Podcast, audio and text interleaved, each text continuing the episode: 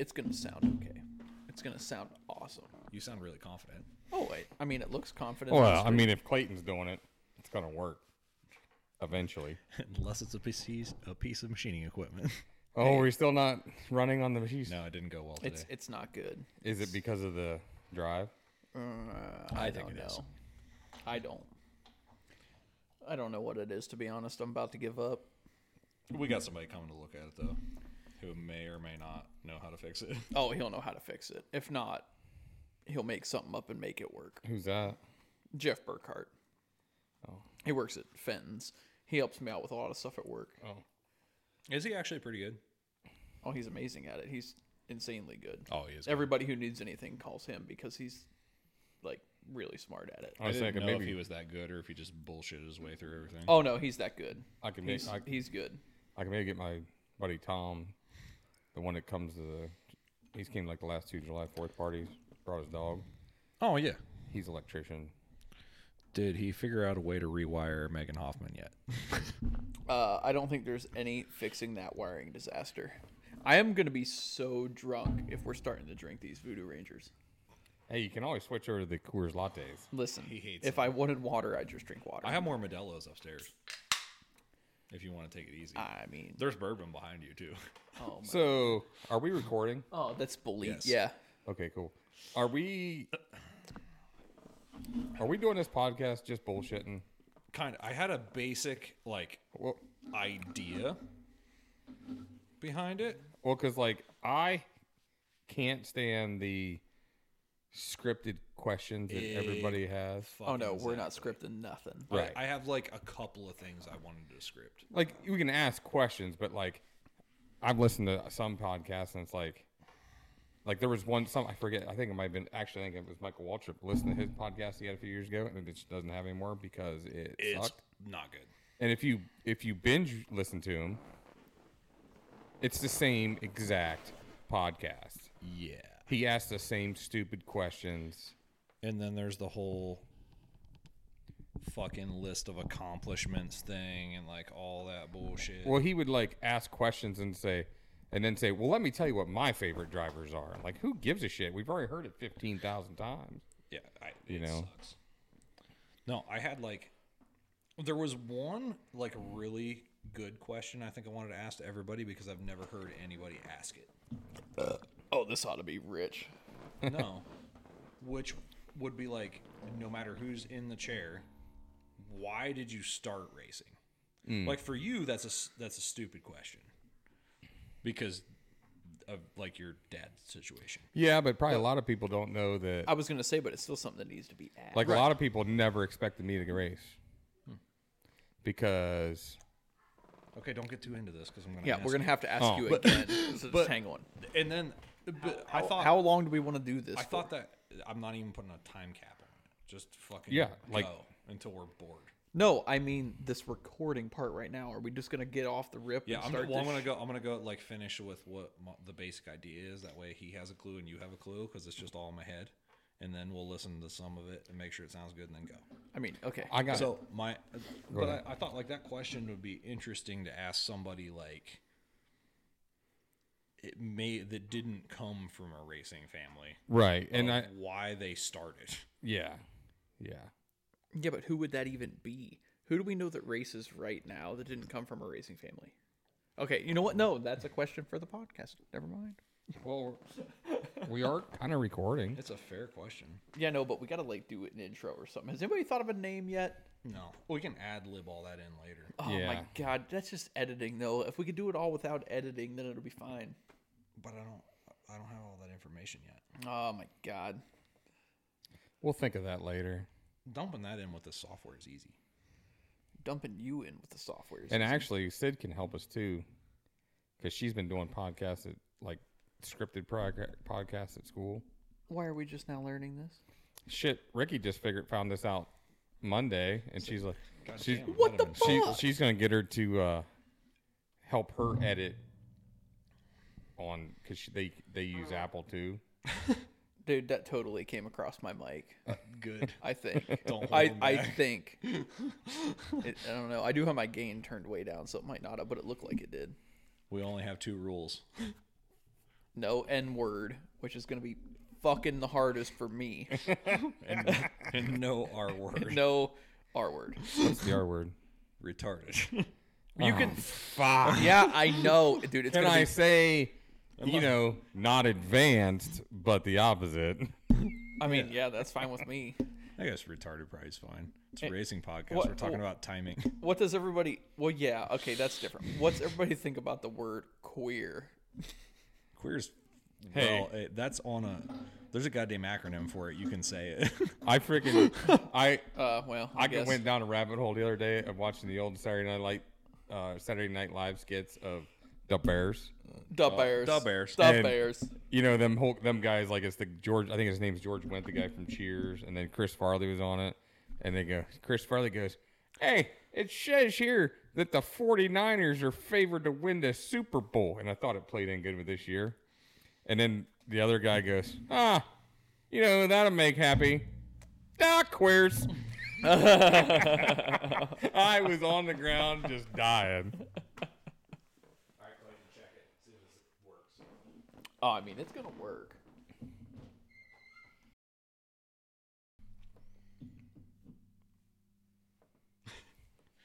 All right, so this is trial number one with Rick Siblo. What a shitty intro. That's okay. We'll fix it later. Heathen You Customs fucked it all up. podcast. I'm not even getting doing it. We'll do that later. We'll do that and then put it into the beginning. I didn't fuck it up. Listen. You're yeah, not we even gotta kind of are say you? like Yeah, I am, but this is gold right here. You got to say like, okay, it, we're this is the such such yada, yada, blah blah blah Saturday night special podcast with Emerson Huffman, no, we're not doing that. Clayton. Rick Siblu, and Clayton. follows too much of a template. That's the only part of the template we're even gonna have. We only got to have it for the first couple, and then after that, we don't give a shit. Hmm. Fair enough.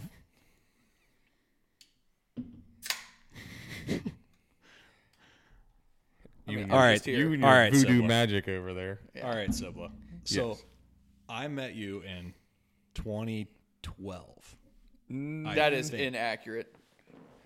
I think it was 2012. I think I'm. I think we met in eleven, and but we kind of really started hanging out in twelve. Yeah, yeah, I think it would have been 11 that we. Yeah. Yeah, because 12 was when I got married. Because So 11, I think, is when I uh, I borrowed a, a battery charger off your dad, and I looked at. it. He goes, "I just got this old piece of shit," and I went, "Did you steal this from my garage? Because this is the exact same one we got. I just didn't bring it." Remember the the first time that I talked to any of your people was Paulie. We were at the track. Yeah, didn't he come looking for a bolt? Yeah, Paulie came and was looking for a a three or a five eighths bolt, but like five inches long for some shit. And he'd been around everywhere in the pits and nobody had a fucking bolt. And then Paulie came over and asked us, and we started digging through milk crates in the trailer. And I think my dad handed him a bolt, which was no big deal. The funny part was after the race, he unbolted that bolt from whatever went on your car and brought it back. Like, He- dude, you didn't have to bring the goddamn bolt back. that sounds about right. Yeah, Paul. that I was do, about. I do remember that. I I tell think you it was 95 degrees and he was wearing a sweatshirt. Oh, probably in two other shirts, t-shirt and a flannel, uh, not a flannel, uh, long underwear, and then a, a sweatshirt. I But I remember think that was the first time. I remember. I think it was because I don't. I didn't race much in eleven, and Dad was teching down there, Yeah. and we were like Paulie and I was sitting out in the garage drinking beer and half-ass working on the car, and Dad comes home from the racetrack and, well, who won tonight? Emerson Huffman. We looked at him as like, who in the fuck is Emerson Huffman? That was 2010. was it 2010? Okay, yeah, it there's was. probably a picture around here right somewhere. there. Right there. Okay. We're like, who in the fuck is this guy? Never even heard of him. He goes, oh, he's a pretty good guy. They always give me a Pepsi when I go over Yep. there and bullshit with them. That was always your dad's That was thing. He would come over when he before was we knew thirsty Your dad would drink a beer. because he thought we were a bunch of sober people. He did, Remember he that? did. Oh, yeah. 6,000 beers later. Little did we know. I still remember the uh, first time we came down to the shop, and we like Mm-hmm. pulled in, and we're like, "Is this a shop?" Like, because like we think we got it. I don't know. And it looked sort of condemned at the time. I mean, it was close. It was really close. close. It was about five years out from being condemned, and uh, so then somebody like came out, said, "Hey, come in, whatever," and we hung out for a while and you know checked your car out and did stuff, and then we're leaving and going home, and we went home with different. We went two twelve home, and I'm like, could you imagine living down here in the fucking winter time with these roads because you're curving all over the place? and then it's about eh, three years later, I'm buying a house right down the road. so, what year did you meet Ricky? 12 that day. That day At the garage? at the garage, her and Devin came Oh. later. They were at the lake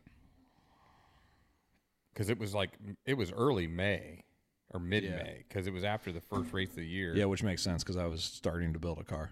yeah, yeah. and uh, Uh, pretty much. But why her her and Devin showed up. They were trash from the lake because I think she went in the back and made a little aluminum penis on your in your in, out of your scrap aluminum. Yeah, that sounds about right. I used to find a lot of aluminum dicks. because actually we had to follow we followed them basically home to get us back to Bolivar because I'm like I don't know where in the hell I'm going you know we didn't know that way and I don't think we used Google Maps at the time It wasn't that long ago. I know but No, but me- it seems Yeah, but like your it. cheap ass still had a flip phone. probably no I never had a flip phone I had one flip phone but just dad and I just like ah whatever we'll get here Figure it out. I've been all over the state of Indiana and Ohio with a freaking uh, fold up map that My dad still uses those. The old travel. road atlas. I guess we kind of blew that there because like the Ricky thing. Most, uh, like if you were going to listen to it, you wouldn't know that Rick Sibla married my cousin, right and that was how. that is how we met Yeah.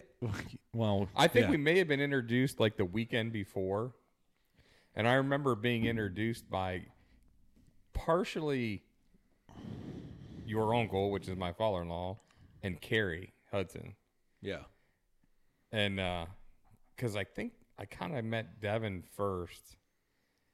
And then, like, I was like, Carrie's like, this is the mouth, and this is the ass that backs up the mouth. And they go, uh, she's a little crazy too. And I like, I was like, I like crazy. and my mom, I like, rolled remember that. I remember and that. goes, we know.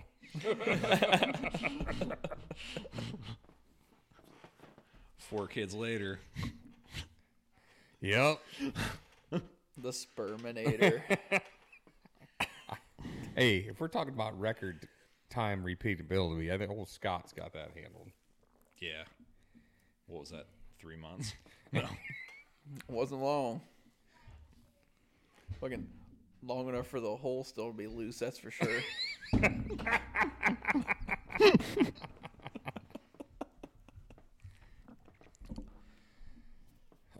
Yeah, that was a that was a good year that year, 2012. we had fun. Shit, I wasn't even graduated high school then. Holy shit. I didn't didn't graduate high about school till 13. Oh man, Yeah, you feel old now, fucker?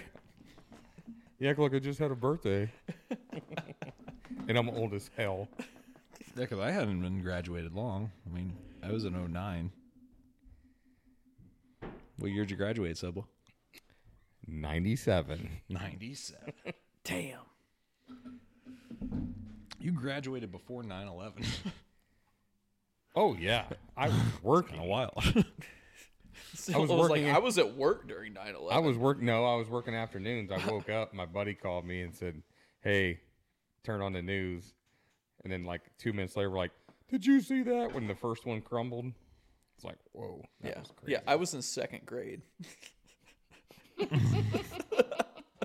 like, I, I find that weird now. Like, it, it's a way that, like, I age people because, I mean, our friendship group has grown to be pretty diverse, especially having a family who just sort of like adopts people sometimes for some weird reason. Yeah. But like Trevor. Like I started thinking about Trevor when his birthday was and stuff because we went to Vegas with him for his birthday.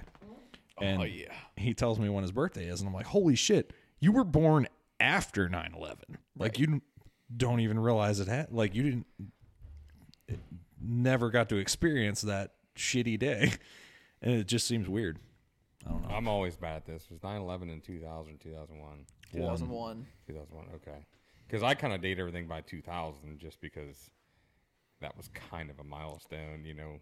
was a bad year. You had Dale Earnhardt, then 9/11. Yeah, I mean, yeah. man, talk about tragic.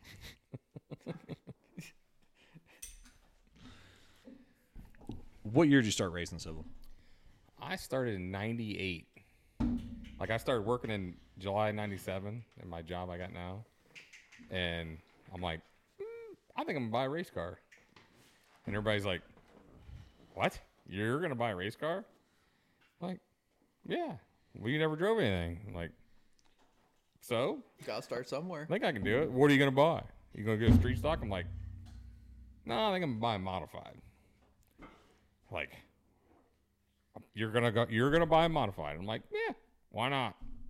So I started looking, looking, found one, and uh, this guy Tim, Timmy J, Timmer Jet, Tim Jettersek. That's who I bought off of. He was, he was moving up to super modifieds. The car had like one or maybe one and a half seasons on it. I'll say that name sounds familiar. Yeah, yeah, he's pretty badass super modified guy, and uh, I worked a deal out with him, and we bought it, took it home, and kind of, I think we basically put new sides on it, and it was it was red, and back then my first few years my cars were always red, so that was not a problem. So the frame was red, and put new sides on it, and I think I wanted it black on the, like the interior and the, the roofs. We painted that and went racing. I didn't win anything, maybe a heat race. And then uh uh what did we do? I think the best I finished was like fourth that year. Dad drove it a couple times and then I drove it and then like the very next year it was like a freaking light switch went off and I figured out how to race and started winning. Where where did you run your first race? Because I don't even know the answer to this question. Uh probably most of my first year I ran at Lorain. So your first racetrack was Lorain. Oh yeah, yeah, yeah. Because we were helping, Dad and I was helping Brian Volk, Yeah. and that's mainly like Brian would race Lorain, and then sometimes Dad would drive Brian's car at at uh, one year he was driving it at Midvale on Sundays, and then another year, the first year we started helping him, he was uh, running main event series with it because Brian kind of like had the same car but stepped back to the sportsman division. Okay. You know what I mean? We had to put like go from two and a half inch springs to four inch springs, coilover eliminators.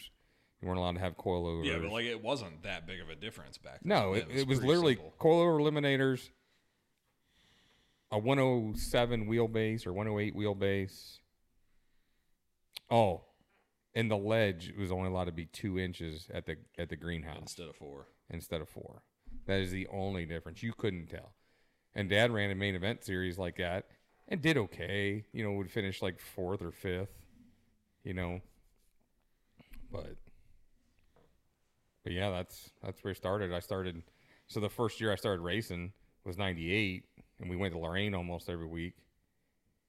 And Dad was basically still Brian's crew chief, and kind of half-ass helping me you know, like I remember at the end of the year, that's when I figured out I had to figure something out because we went to the main event at Columbus. It was the first year they had modifies down there.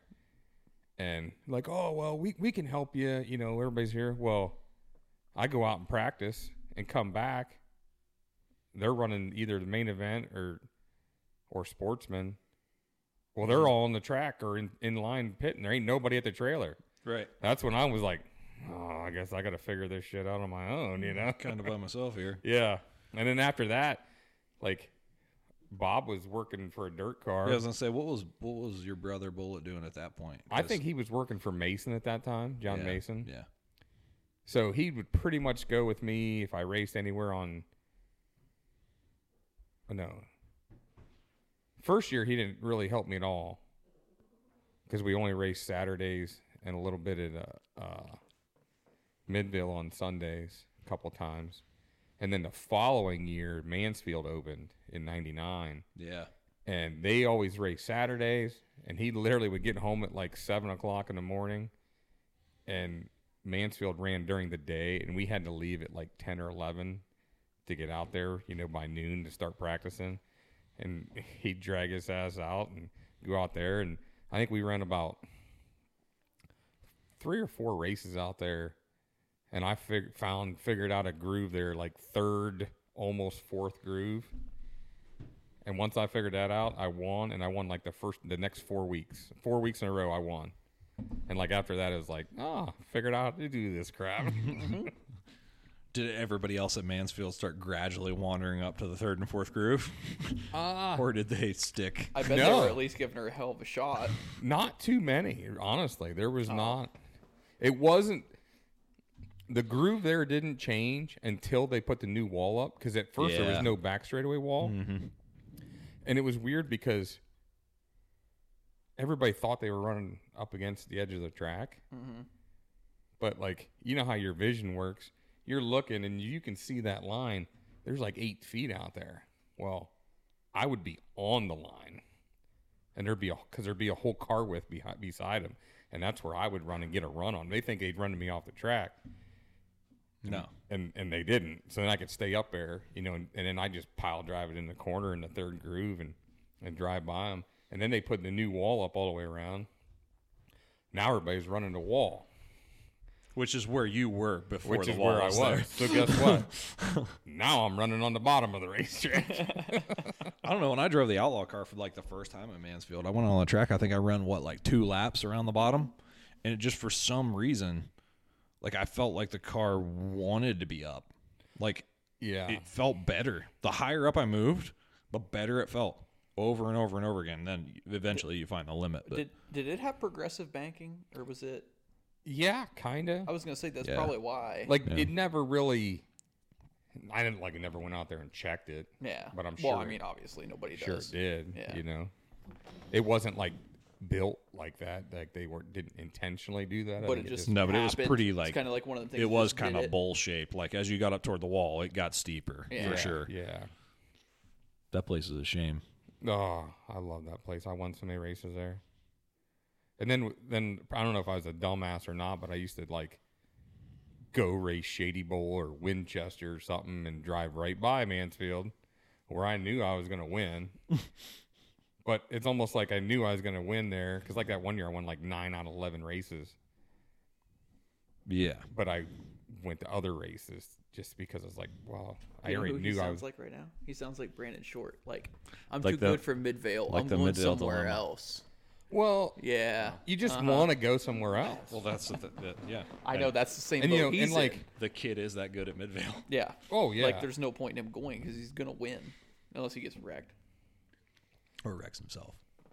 Did and that is honestly how it was there for about three or four years. Mm-hmm. I mean, yeah, we, we showed up and won. You know, it was just it was great. So you went to the late model for the first time and when? Uh, actually, the car I have now, or the car, the late model that I have, the last late model I drove, that was mine. That thing is like a '95 Port City, and the whole reason I started driving that thing is because my mic's falling here. Uh, Technical difficulties here. My cousin Paul had that car. They bought it from somebody with Snowco series for like thirty five hundred bucks, and I was doing so good in modified, and I just like had this the biggest head ever, and I'm like, I can win in the late model. No matter what I'm driving, I can win here. So they're like, well, why don't you take that old late model out? And, and my, because my cousin Tim was racing, my brother was racing, they were all running the late models. I'm like, I can race here. I can win here. They go, you can't win with that thing. I'm like, okay. About the third night out, I won. Challenge accepted. And then I was, I should, I was like, my car was badass. I was gonna win. Like I felt like I had the car to beat for the cavalcade. And we ran after the supers, oh, the rubber. Mm-hmm. and the track Yeah. changed. And I think, I think Glenn Galt Jr. won because he was the only one with a crate motor or something. And you, you just couldn't have any horsepower at all. Yep. You know what I mean? It's like it was like the biggest kick in the nuts ever. When was that? Like maybe I don't know, 06, 07. And then the late then I kind of went idle there for a couple years, didn't race a whole lot. Started having kids. Yeah, I say that's probably Rick and Sid. Yeah, yeah. Cuz Sid was born in 05. Rick was born in 07. And I just kind of raced a little bit. Just, it was just tough, you know, to to get out and race. It was tough just to go work on a race car, you know. And uh, and then they kind of closed up out there. We're like, well, like I think it was like 08 or 09. We're like, well, we could probably make this a main event car. So that's when we changed it. We literally just changed it over. It didn't really do anything special. Just changed the body Yeah. you know, little little things. It's kind of more back. That was like about the last era you could do that with one of them cars. You know, now you go to Oh. Port City. Oh, do you want an outlaw car or do you want a template car? Like, right. Completely different What the fuck's the difference? I mean, there shouldn't be a difference. You know what I mean? It- but there's a huge difference. Yeah. Yeah, which is evident by the people who build them. I mean, Senneker's outlaw cars. Like, has anybody ever built a better one? Uh, Yeah. Yeah. Tim Curry.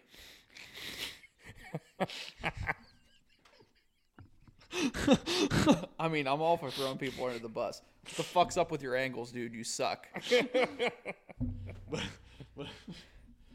Yeah. So, like Senneker, though, he his outlaw cars are are far and above what everybody else was building. Even even if you go at that time. you oh know? yeah, But his template cars, they're good, but they're not waxing the field anywhere they go. No. like the outlaw cars were. If you there that stretch of of time between like 2012 probably and 2018 even now The technological did you did you go to a like a premier outlaw race that wasn't won by a Senneker car yeah. unless it unless it just happened by like people breaking down or, or it, it was so weird. Like it felt like every big race. Like I remember going to the main event in Columbus, and like when I went down there with Baker and them, we took some badass race cars down there. He would get lapped. oh yeah, and Terry And- Senneker's car would be smoke be rolling out of it. Like you get black flag because he was leaking oil in practice day. Yeah, the only and- there when like Terry and Steve were driving for Gentry, oh, that's when they really. there was the race was between two cars and they looked the same because they're teammates so you got two white and green cars out there running around a lap ahead of the field it was mm-hmm. ridiculous he was so they were so far so like much more advanced? Yeah. Yeah. For their time. of the And, whole like, game that's when I like, man, I wish I had some extra money back then because I was gonna get my shit reclipped or something. why by don't you told that to marcus like Oh, I told back. Marcus that he goes, "You gonna buy a car? What'd you buy?" Senneker car. Oh, really? I don't know if they're really that good. I'm like, where are they not good? He goes, well, they're good at Columbus, but where I'm Kalamazoo, where else they good? At? I'm like, probably everywhere. Like they're badass. yeah, they You just mean don't, two they didn't race matter? They didn't race anywhere else. You know what I mean? They were going to the big races. It was Right, Kalamazoo, right. and they'd come down and win the main event. Yeah. and that was the deal. Yeah, but freaking, he went and and and nothing against Johnny Benson. He built a nice car, Oh, the car is beautiful. but it didn't work like his Senneker car did. No, And then by the time Marcus bought a Senneker car, everybody else Everybody else had had, one. You know, he should have had that at least two years before that, at least. It'll bought you two years of some good racing ahead of everybody else. Mm-hmm. Especially yours now. Even go to Midvale on a normal Saturday night now. There's How many Senneker cars are in the field? what five or six? Probably more than that. I mean, Jimmy's car is a Senneker car. Whipkey's, mine. Brandon, if he's around. Now Page is in one. Ritter's in one. Riddle's in one. Mazzagotti's in one. Schneider. No, that's FLF. F- Oh, FLF. stuff, uh, yeah, yeah. Wow. That one's a struggle. oh yeah, I've been wor- uh, I've been back wor- to the Tim Curry thing. I've been working on that one for a bit. but there, it's starting to get to the point. Hell, even Animals got a Senneker car. I mean, in one of the that Steve Needles car we were just talking about, that's the one Animal runs. That old Gentry Senneker car that Steve drove. yeah. Like, Wait, that's the one Animal has now? yeah, that car should be in a museum somewhere. Now is that one of I the didn't know old that. Lee Anderson cars It was a Lee Anderson thing, and then turned into Senneker yeah, deal? yeah. Yeah. because they had the it had a Ford nine inch with in it with a quick change transmission and all that shit. And then Snyder bought it and had it down at Midvale, and then sold it to Animal when he went with the Curry car, like Oh. the one that he had that Page and them bought. So it's like even it's trickling down now. It's trickling down now, even at your normal Saturday night track, rather than going to a big race where everybody has a Senneker car. Right. That leads you to have to try to do something different, Right. like get back into a modified, Which is what we're trying to do with our modified. If we can. something different because they're all the same. Yeah, they're right. Like modifieds right now. There's only really in this area two chassis, unless you build your own. Yeah. You know, you can buy a Nestor car, you can buy a Howell car, and that's it. You know, the only uh, the only other like everybody else that I think there's a couple 137 cars that uh, Gherkin and Steinman build. But that's it. That's it. I mean, there's still a few older cars out there, like some old left-handers or something. But Yeah, I just feel like everybody's like limping them along. yeah, yeah, But the modifieds and the street stocks now, that seems to be where everything's headed. Oh, if you want to race for decent money and like go have, I mean, if you still want to say oh, we're, we're gonna go race for and have fun and not like have like, I feel like Brandon has put so much pressure on himself to go run these big races. Yeah, I mean we talked. Yeah, about but that's that. fault of his own. I mean, it is, It's but You can't. You can't expect that it's all going to go great. because it never is going to go great. yeah, That's why, like, I will maintain. I th- I feel like racing is one of the most difficult sports because even if you're good at it, your experience still might suck. Depending on the backing you bring with you with all of it, like Yeah. it, it takes a lot of moving pieces. There's too many different variables that go into it for it to be easy. Yeah. I, mean, just uh, one little thing happens and your whole night's screwed. So this is just kind of in perspective of different forms of racing. The other night this week, I think it was Monday night, I went and picked something up off Facebook off a guy up in Canton. And he goes, "You got a dolly?" So I borrowed the enclosed trailer. I'm like, "Oh, I don't know." And there was one in there, but uh, he's like, "I got a dolly. I'll get out of my race car garage." I'm like, "Race car garage? What do you got in there?" So we like move the stuff, and I go, "Hey, can I see your race cars?" He's like, "Yeah." So this guy has like a '69 Z28 Camaro, 66 Chevelle, 67 Chevelle. We go in there. He's got a beautiful garage, 40 by 60 garage, beautiful. But what's in the middle of it? Two enclosed trailers with the race cars in them. They look perfect. It's middle of winter. That's when these things are supposed to be in like 2,000 pieces Right. screwed around the garage. That's how Right. we Right. operate. You know, like where's this at? Where's this at? Oh, it's in a box over there. Dad took it up there and put it on the loft. Transmission's out in the shed. Radiators in the trailer. Yeah, we just found that out the other day. And uh, I think that's one of the things that I love about the sport, though, is like you you kind of get around like-minded people because uh, one of the things in life that pisses me off more than anything is like people who are just so lazy that they refuse to accomplish anything in their life. They just go to work and do their like you cannot competitively race a car and be lazy. Because even the people who have money that do it, right? So people will talk about arguably, in my opinion, the winningest car owner I've ever known, Brian Short. Like his cars have won everything. Oh, and in the last ten years, Everything. Yeah. Brian doesn't do like a ton of work on his own cars, right? But he's not lazy. The dude's a hustler. I mean, if you've ever been around him on a on a like his work day and been up there to see him at his shop during a normal work day, the dude's got a million things going on at once, like all the time. So you can either build everything yourself and do it the hard way, or buy all the stuff to get what you want. But either way, you can't be lazy and pull it off because you either aren't going to ever get the work done or you can't afford it. Yeah. So it's like you, you get surrounded by people who are kind of high functioning. Yeah. At least that's what it seems like to me. When you go to the racetrack, like all them got everybody. You go to like a normal track on a Saturday night, all the people who race there, they work their asses off. Well, yeah, because anything that happened last week, you got to get ready for this week. Yeah, and you don't have a choice. And like, uh, Well, back- you do have a choice. The choice is not to go, but none of them choose that. like in 2012, we ran.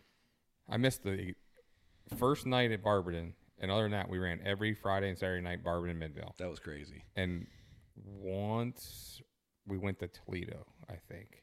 Yeah, you did.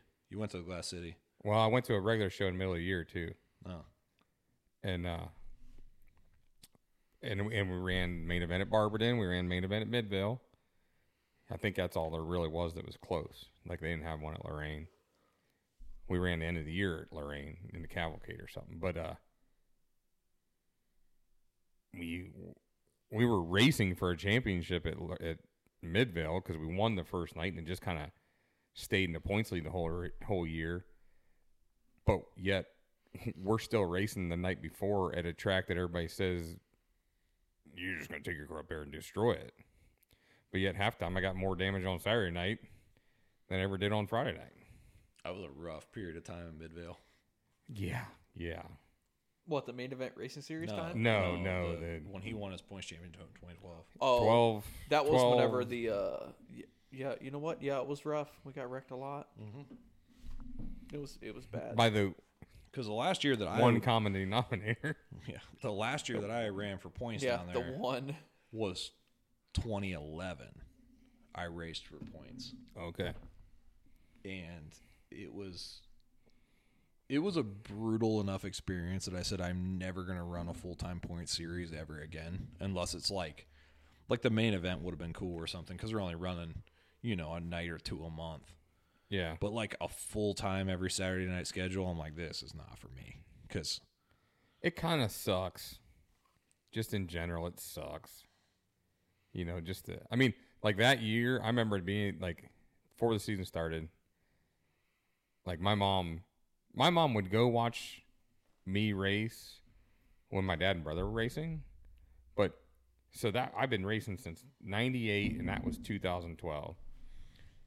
How many years that is? Freaking what, 15 years or something? I've been racing, and I told my mom, like, listen, so I'm racing Barber and Midvale every week this year. I'm gonna need a little bit of help with the kids, you know, because I wasn't with Sabrina or anything, and I had, you know, had the kids like every other weekend. She goes, well, what are you gonna do? I said, well, I'm gonna race Barber every week and Midvale every week. I run for a championship, them. And I said, I just, I said, I need you to be able to bring the kids. And she goes, well, I'll go to the racetrack. I said, well, I need you to go. I need you to go when it's just me racing. I go watch you race. I'm like, no, you don't. I'm kind of throwing mama and buzzer, but I'm like, no, you yeah, don't. no, you don't. Like, 15 years, you've probably watched me race five times by myself. Other times, Bob was racing or my dad was racing. And then she finally was just like, well, you just do shit that makes me really nervous. I'm like, yeah, but most of the because you're it- the baby. most of the time it works out. I mean, most of the time. It's because you're the baby. Yeah, I know. So, so when you bring up your mom, this was like the big question that I want to ask everybody because I don't feel like it gets asked and it doesn't ever come across. Why did you start racing in the first place? And then even if you did just start and dip your foot in it, what made you stay? Like right from the beginning. You know, it's weird. Like once I decided to buy a race car, never even like thought twice about I wasn't gonna not race a race car. Like, you know, my I bought over the winter. Like I bought my car, so I started working in July of '97. I think it was the week before Christmas, or maybe maybe week in between Christmas New Year's. I went and bought my car because I remember we had like our last big garage party in that like the weekend before that or something. And by season started, I had I didn't have any him. I had a brand new helmet, brand new suit, brand new gloves, brand new shoes. Like I wasn't like Which is the first time that that's the only time that ever Yeah, happened. I was gonna say you haven't had You brand cheap new all that motherfucker. stuff and fucking since then. you act like I've been borrowing a helmet off Brandon Shaw for the last five years. We know how you operate. I have a I have a partial brand new suit ordered for the last four years. Just haven't finished paying for it and getting it ordered. oh. Okay, that makes sense. I I, did was gonna say, how do you partially order a suit? I did I did I did Like, I did buy a new half. suit last year. but Just the 'cause I year you had to. roll out that new suit, you won't have new fucking gloves. I guarantee it. No, I usually Emerson, I'll have one of these uh, orange and silver gloves cans. and I'll shoes. I gotta I like feel like I have to buy like every other year. Yeah. Yeah. But I think my helmet's been out of date for about four years. Nobody's checked it. Way to go, safety crews. So They, re- anyway, they really care for back your to safety. the, back to Oh, the- back to that. Like I don't know. I just I just decided like I am gonna go racing, and that's just the way it's gonna be. Like, you know, I got tired of watching everybody else do it because like I am not the greatest crew member in the world, and I'll admit that. I can see that. Like, I get distracted easily. if I'm not driving the car, I get distracted pretty easy. And uh, Forget to bring a fucking pen to the. oh, we are gonna get a Trevor Eliminator this year. Yeah. we're gonna buy that tire temperature gauge, but uh, but I don't know. That's just I wish more people were gonna get that joke. yeah, they'll get it eventually. We'll tell that story here in a little bit. But uh, but yeah, I just I don't know. I bought that car and I'm like, I'm going racing. Yeah, but why'd you buy it? Because I wanted to go racing. I don't know. Like I didn't. Everybody like I, I bet you I raced for three or four years, and everybody's like, I was I was gonna drive uh, Brian Volk's car one time, and it was like, well, you you gotta be understand these cars are a lot faster than your car, and they literally were like a quarter of a second faster than our car, and uh, and but everybody thought like modified to late model was so much different. First time I got in a late model, I'm like, these things are easy to drive. You got to try driving that thing, you know? There's But- some truth behind that. Oh yeah. yeah, but see, you just said the exact opposite thing earlier. What do you mean? You you told me earlier in the garage that whenever you got in a modified and drove it now, No, after no. driving a late model, that you felt It- like you could sit there and It feels slower. The time, Yeah. like the time to me in the modified feels slower. Like if you if you jump in a late model, like especially at Midvale, because it's a small track, and like them late models around there now are humming. Like you're flying. But there's also how many open mods have you ran down there? I've never run an open mod at all. Yeah, that is a totally different Yeah, ballgame. and, and I imagine it would be. But like I, I was talking about the difference between getting out of a late model and then jumping in a crate car. Like I feel like I could reach into a water bottle, like out, get a water bottle out of my cup holder down the front straightaway, take a drink and put it back, and be because everything happens so much slower. But now turning them, like you feel like you're on ice skates oh, because of the the tires. But I feel like down the straightaway, they're so fucking slow. yeah, especially the crate mods. They are. It's painful. I thought. It feels like you got forever. Are you on pee already? dude, don't break the seal, man. Oh,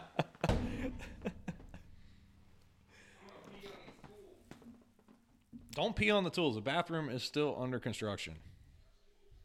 Man, The basement is not. I wonder if anybody can hear that. I don't know. If you guys can hear that, I'm sorry. It sounds like a fucking elephant taking a drink. so you feel like the modifieds are much harder to go through the turns with, Right. but on the straight stretches, mm-hmm. it's like almost boring. Yeah, yeah, because The, the crate, the yeah, crate mods. yes, because the late model to where like in the corners, it's they're so glued to the track, and the Right. steering and stuff is so responsive. right. with the rack and pinion versus the conventional steering box deal. Like I feel the modifiers to the corner, they're a little bit harder to keep. I wouldn't say con- like control of. That's not really the right word. They just feel like the whole car is rolling over more. You can't keep the car under you on the right front as much. To where the late model, you turn the wheel, it pretty much goes where you point it. Yeah. But I think it's a tire difference. I was gonna mean, say a lot of it's probably just a tire. you're on a width. ten inch. You're on a ten inch slick Instead rather than an that eight-inch groove. Yeah, like, Yeah. It's just a better tire. Yeah. and they don't. There's not a lot of weight difference either, and it's a whole. To me, it's a whole other world. You get in a street stock, like Yeah, I've never street street the stock. street stocks, man. Like You've never drove a street stock, Sibla? it's No. dude. When I drove Really? that, when I drove that wagon for Johnny, that was one of the funnest races I've ever run in my life. Like, it has that same deal down the straightaway where you're just like, you know, you feel like you got time to put up a tent. But when it comes to the corner, because it's like a 3,200 pound car on them little tires and the high center of gravity and everything, like, they're a bitch to get through the turn. I, But, uh, they're they're just fun because like when you drive an outlaw car, you don't really want to even bump anybody because shit. Uh, at least now, like all depends on shit who you gets are. all not like knocked out of whack. Yeah. Some people hit people way more than others. I don't like hitting mm-hmm. people's a bad idea. It's not going to handle right after you touch anything. Right. Oh yeah. The street stocks, you sort of like the name of the game is to get up under the guy in front of you and like beat on him a little bit, beat on him a little bit, and then kind of knock him around and then make your. It's just like it's a different kind of racing. But the street stocks are fun. yeah. Yeah. I've never. But the modifieds, I've never driven a street stock. and maybe I need to drive an open mod and just to see. But the crate mods to me are like, I don't know.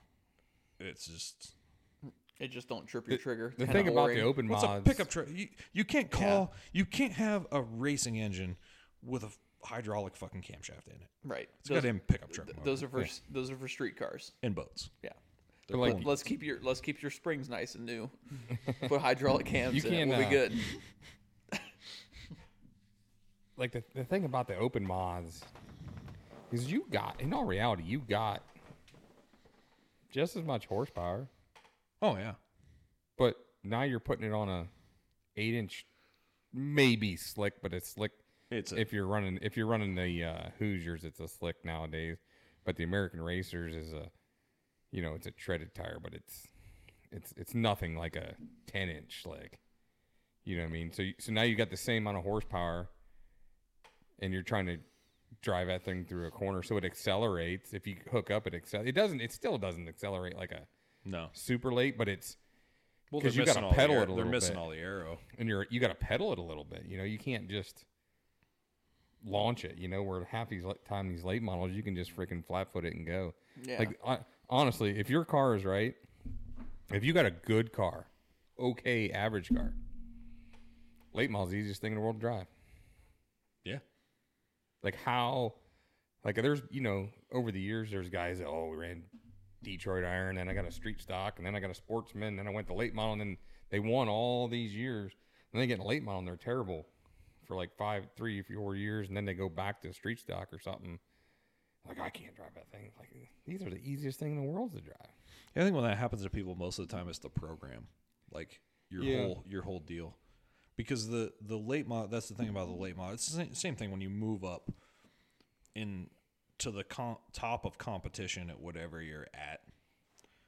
All every big money guy is going to go straight to the top. They're going to go to the top stuff.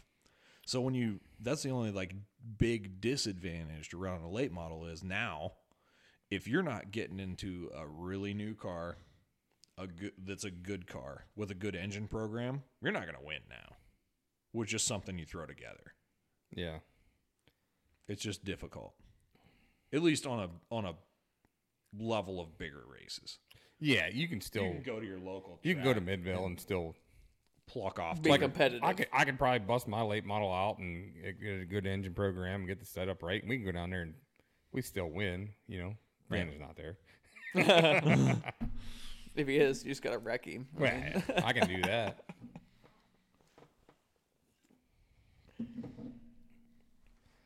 So you watched your dad race for ever, ever. Like, did they throw your like first birthday party at a racetrack? Cause No, 'cause my your birthday's in February, wait, so- your, your dad ra- No, it was in the garage with the race car tore apart, like we, We, were talking uh, about earlier. And that's where with this, like, I, I would even like to sit down and like talk to your mom and to get her perspective on what it was like. All You better them years, sign like- up for a long day. that that's gonna be a long podcast. I think it'd be good, but I think it'd be good because it that's the other side of it that nobody really talks about is like your wife- mom, the wife side Your of it. mom followed your dad to. I don't know how many races that woman's watched, but it's got to be close to a record. Oh, it's ridiculous. I Still to this day, like you know, you know how it is. Like, do you pay much attention to NASCAR? None. None. You know what? They are still watching it. but you know what?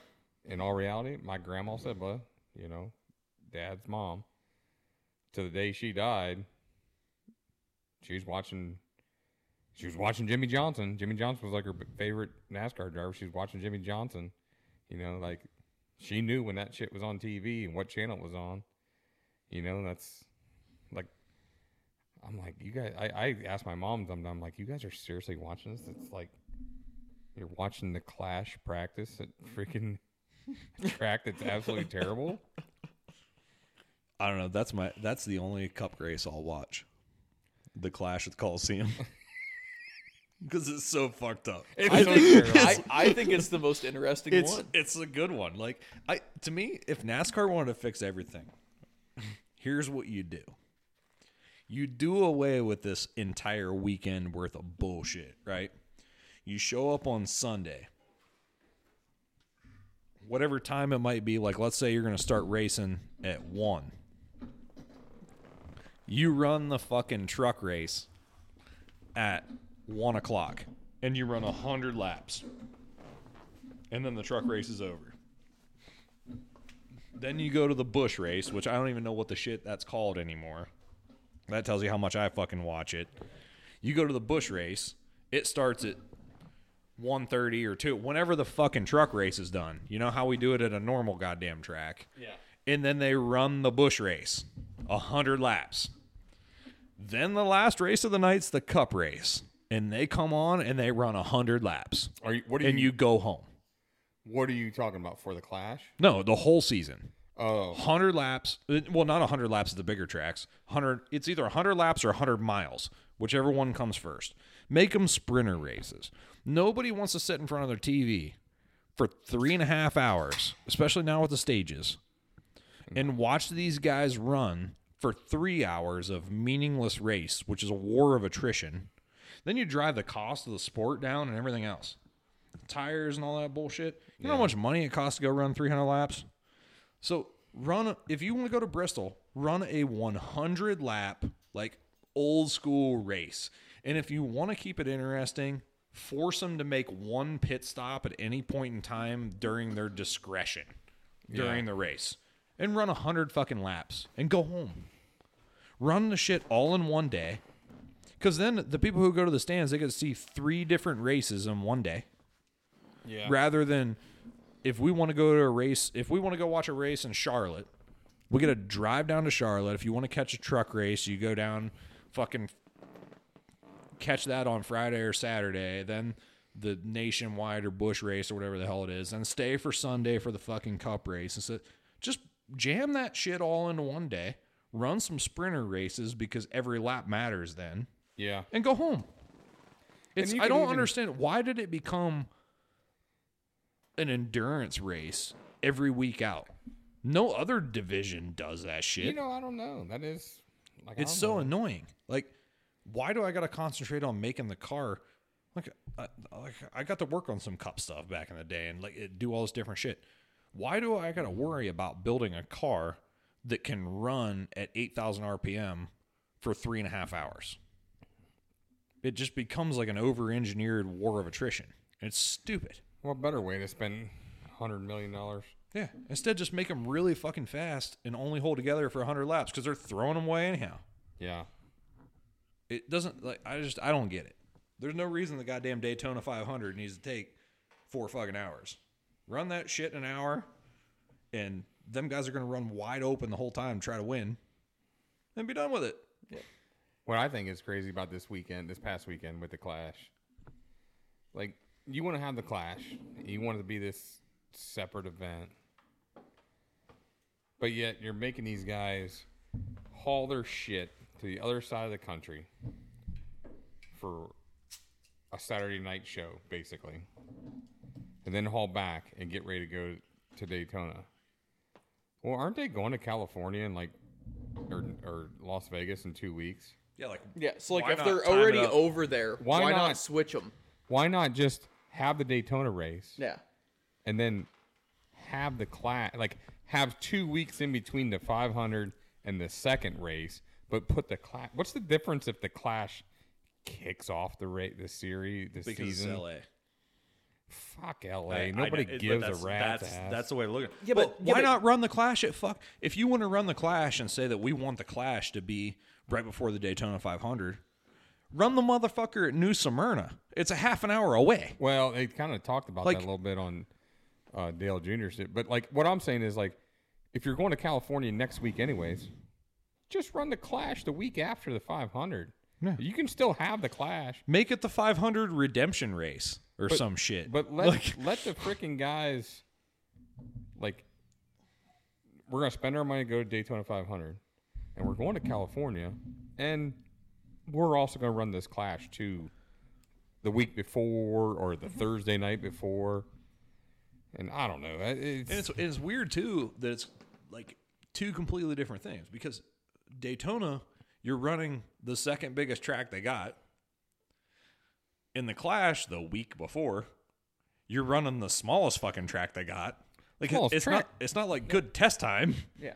there's not. Oh, it, it's and they're out there monitoring their cars with laptops, and they're running around a track that isn't as big as Barberton.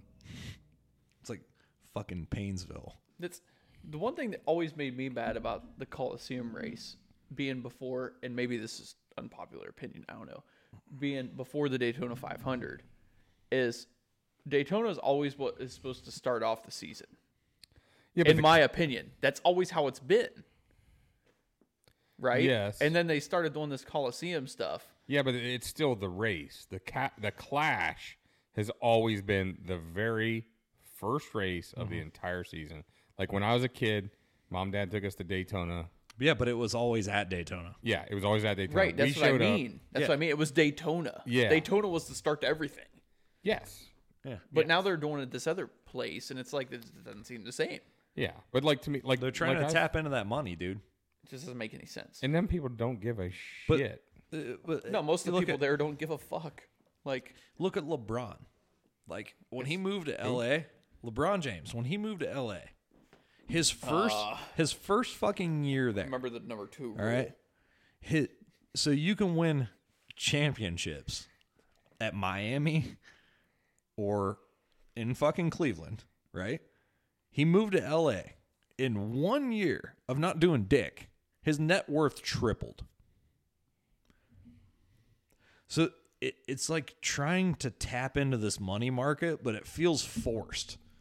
Like when they have a rapper come on during a break in the race, Or the it- pre- yeah. it it feels so forced that it's like a slap in the face for people that kept that sport alive for 50 years. oh yeah, Like it just feels like they're trying to go mainstream with it, but none of these mainstream people they're trying to impress give a fuck.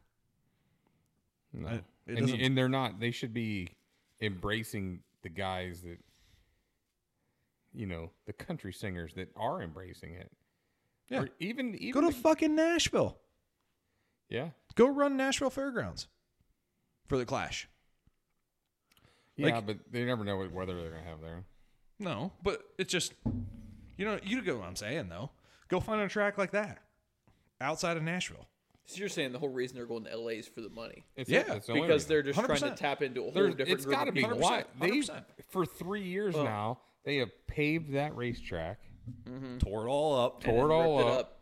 it You know, fifty-one weeks later they repave it again, run for two weeks, and tear it all up. Like who when they could when they could go to North Wilkesboro and pack that bitch full of a bunch of sweaty rednecks, fucking ready to pay all the money you can fucking afford in beer and cigarettes and watch a fucking race, and it'll pay whatever the fuck price tag you put on it to get in. But they'd rather go pay fucking celebrities to go to the race in L.A. Yeah. because it's a it's a cultural move. Everything's a fucking cultural move, and I can't stand it. yeah. Are are tickets for the the Clash at the Coliseum like more expensive than Not they this would year, be? baby. Or, They like- was, it was free. empty. It They was was free? free. Yeah. And and let me guess, the stands were empty. You said. yeah. Well, here's why it was So free. like obviously that should be. Did you know why it was free? I have no idea. I don't. So follow here was the original. I don't follow it at all. I, I, it's almost like residual, like how I realize it. I see this shit, but like, because I don't pay attention, but yet I see a little bit of it. I know. So it was free because originally race is gonna be on Sunday, and nobody, they they said we can't. We're not gonna pay for people to be at the track to man the track for uh, general admission on Saturday during practice. Well, then Friday or Saturday comes along. They're looking at the weather for Sunday, and it was like torrential, deadly downpours of rain, flooding. right, and that all actually happened. We're not going to get this race in on Sunday. right. We're going to race it on Saturday. And you know what? We're just going to open the doors and let everybody in on Saturday. So it was free. Mario Diana was there. You know Mario Diana? Oh yeah. Oh yeah. He was there. And then about three days later, he took a Snapchat and said, three days, and it's finally stopped raining. You know, he's still he's still out in California right now. Mm-hmm. I don't know if he still is right now, but he was a couple days ago. But yeah, like it was free to get in, and there's probably less people there than ever. Mm.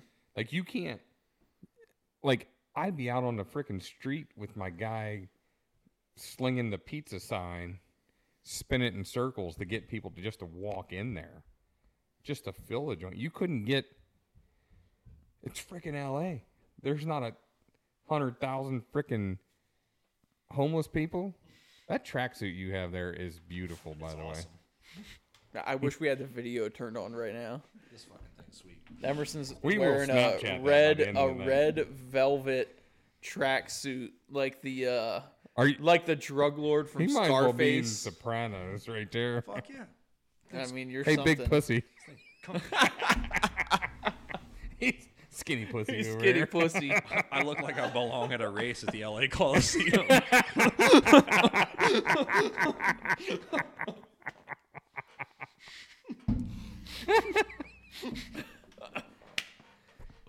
Right, you are, Ken.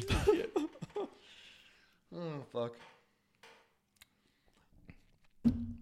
What else we want to talk about? so, So- so the Super Bowl fucking Sunday, NASCAR right? tirade. the the Super Bowl Sunday, right? Yeah, That means Daytona's in two weeks after that. One. one One week after because they that. moved the Super Bowl back. a w- That's right. Yeah. They moved it.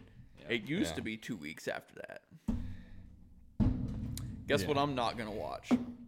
I would give my early predictions. one. Neither neither Super Bowl nor probably- Daytona. You'll watch. Yeah, the, you you're are, gonna because- watch the Super Bowl because 'cause you're- we're gonna be at a party and you'll we're gonna Yeah, but be at- I'm just gonna get drunk and not pay attention to the football He's game gonna be hardly the at all. You're gonna pay attention enough.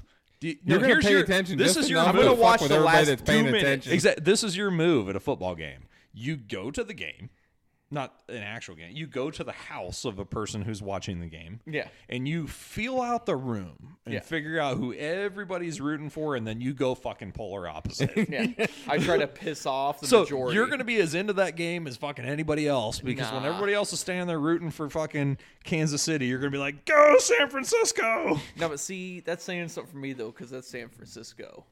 You're gonna struggle with that one. I am. Well, maybe everybody's gonna be rooting for San Francisco. of I don't know. the The Bears. the Bears. The Bears. and uh, queers. oh shit. Oh, sorry, number two.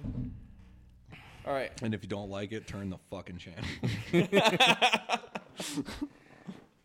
And we want to be like uh, like the great uh, podcast. Be like So, like Pat McAfee. This is the stupidest show on earth. I can't believe you people are listening to it. So if you had to pick a Super Bowl winner, so, well, Like, I don't really give a shit. Oh, you don't really pay attention to the football either? I No, watch it. Just between these two teams, he doesn't. Oh, oh, I, see. watch it. I just don't really give a shit. I mean, I was, I was calling it kind of all in and hoping the old the old Lions was gonna make it. Just because, that would have been cool. I just was, because they're just as shitty as the Browns, and and fucking Dan Campbell, I like that guy. that guy is so intense. Yeah, I don't even know who the hell that is. I feel like he's Dan the head Campbell. coach of the Lions. Ah, but he like just Detroit, like yeah, he Yeah. just he looks like it looks like he just took an NFL linebacker who all he ever wanted to do was win, but played for ten years and never won a game, yeah, and then made him a coach, and he's just pissed at the fucking world, and I love it. like The dude's so aggressive, like just like he over will the get you top. to run through a concrete wall because he's gonna run through it first. right. like all you you're gotta like- do is go through the hole. And he's like, "Well, fuck, I'm he's going, I'm going, following him with me." So like, I don't know. I kind of, you know, I get worn out on the winners, so like, I'm kind of, I'm kind of help, help uh, cheering for the old Brock Purdy. You know, the last pick of the NFL draft. yeah, I get underdog in it. You're underdog in it. You know what I mean? Like, and, and I Yeah. have never been a San Francisco fan in my life because back in the day, my brother was a San Francisco fan. ah, And I'm like, yeah, no The matter only- what, I'm not a San Francisco fan because Bob is. Like I have to go in the Chiefs camp because it, I've always like thought this if if I'm ever watching a game and I don't care who wins, which I really don't, I go with the head coach I like more. Ooh, I do like some Andy the Big Red. I like Andy Reid. He's Yeah. got the greatest mustache in And- football. ain't no way that motherfucker don't eat meat and potatoes for every game. And like the dude, his Ain't no favorite, salad in his my fucking my favorite entree. is the, the chicken nugget commercial with him. I've seen that shit? I Is that where he have. like He's sitting there Bowling. like Patrick Mahomes, like, give me some of them nuggies. Like it's the funniest goddamn thing. Like that dude, I- he seems hilarious, and I like him. and then like he's a dude who got fired from teams and shit too. he And got it's like, fired from the Eagles after he won a Super Bowl, I think, yeah. because they started like- having a bad year. Like they're gonna fire their coach right now. Mm-hmm. And I just I feel like Andy Reid's the over only one that could like overtake that Bill Belichick's the greatest coach of all time thing. And Yeah. I, I'm like here to see him win, I guess. Yeah. And the the Kyle Shanahan thing, like he kind of just annoys me. I don't know why. I, I, you know, in all reality, I'm probably only on the 49ers for the Brock Purdy thing. You- Yeah. that's about it. Other than that, So yeah, if I don't care about a team, I just revert to the coach. Which Yeah. coach do I like better? And I like Andy Reid. Dude's funny. The rest of it, I couldn't give a shit less. yeah. So who's your prediction for the 500? I'm gonna. This is how relevant I am with that. I'm gonna go with Jeff Gordon. Yeah, you're wow. He's gonna win that shit from the broadcast booth. Yeah, you see, Here- and it's just not. I'm not a fan. I'm not a fan. It's probably gonna be Danny Hamlin. Wouldn't surprise me. damn, he's getting old, ain't he? Yeah, mean, he's he's, gotta the- be. like, Like- the second longest runner, like best most wins and hasn't won a championship since Mark Martin. You know that Yeah, guy. like back in the day. Yeah, fuck. Like Mike I listen to, to Shit. I listen to his podcast. I'm still like, I'm not a huge fan of Danny Hamlin, but like, I think he's probably gonna end up winning because he's good enough. He's definitely good, The 500 is weird though because like and he knows how to win it. people who shouldn't win that race win it sometimes too. But when they don't, it's such a weird when the track person- position drafting type thing. yes, but when one of the people that is supposed to win it wins it, is when Denny Hamlin wins it. Mm-hmm. You know what I mean? He's won like two or three of them. Yeah. Yeah, like who won it? Like I don't know. I don't know who won it. Like Ricky Stenhouse won it last year. McDowell I- won I- it, I, I think, honestly two have or no three idea. years ago. I don't even You know, know. but Hamlin's won like two or three of them. So like, yeah. Are you looking this shit up? I'm looking up uh, Daytona 500 race winners. Just, most recent. just for fun. I was gonna say you don't want to. I mean, I, I figured it might pop up like a chart of like recent to, you know, like recent to past kind of chart. I just figured it was But gonna no, the pop up. first date it popped up was uh, 1959. So we're Yeah. not going to do that. Who won it in '59? I'm oh, kind of okay. curious. Hang on, hang on. We're going back to that. Let me, let me. Uh, that it was uh, 1959. Was that the first Lee, one, Lee Lee Petty? Petty. Wait, you just knew that off the top of your head? Well, if it was the first Daytona 500, yeah. I mean, yeah, I didn't know that, but yeah, it was Lee Petty. Yeah. Nicknamed Squirrel Senior. That's what his car says right on top of it. I see a Oh, picture shit, of it. Right go. here. What what year was the fight?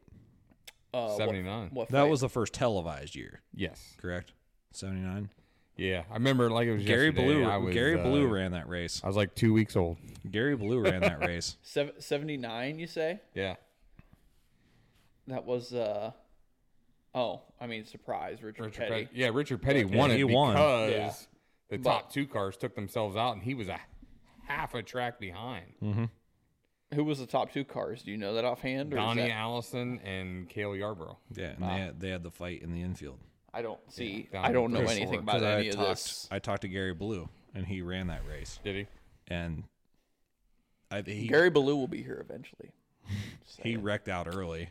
I you're, but maybe not, er, or kind of late. I think he wrecked out, Did he? and he was down there and saw the fight over in the corner because it was like they were pitted down toward that end.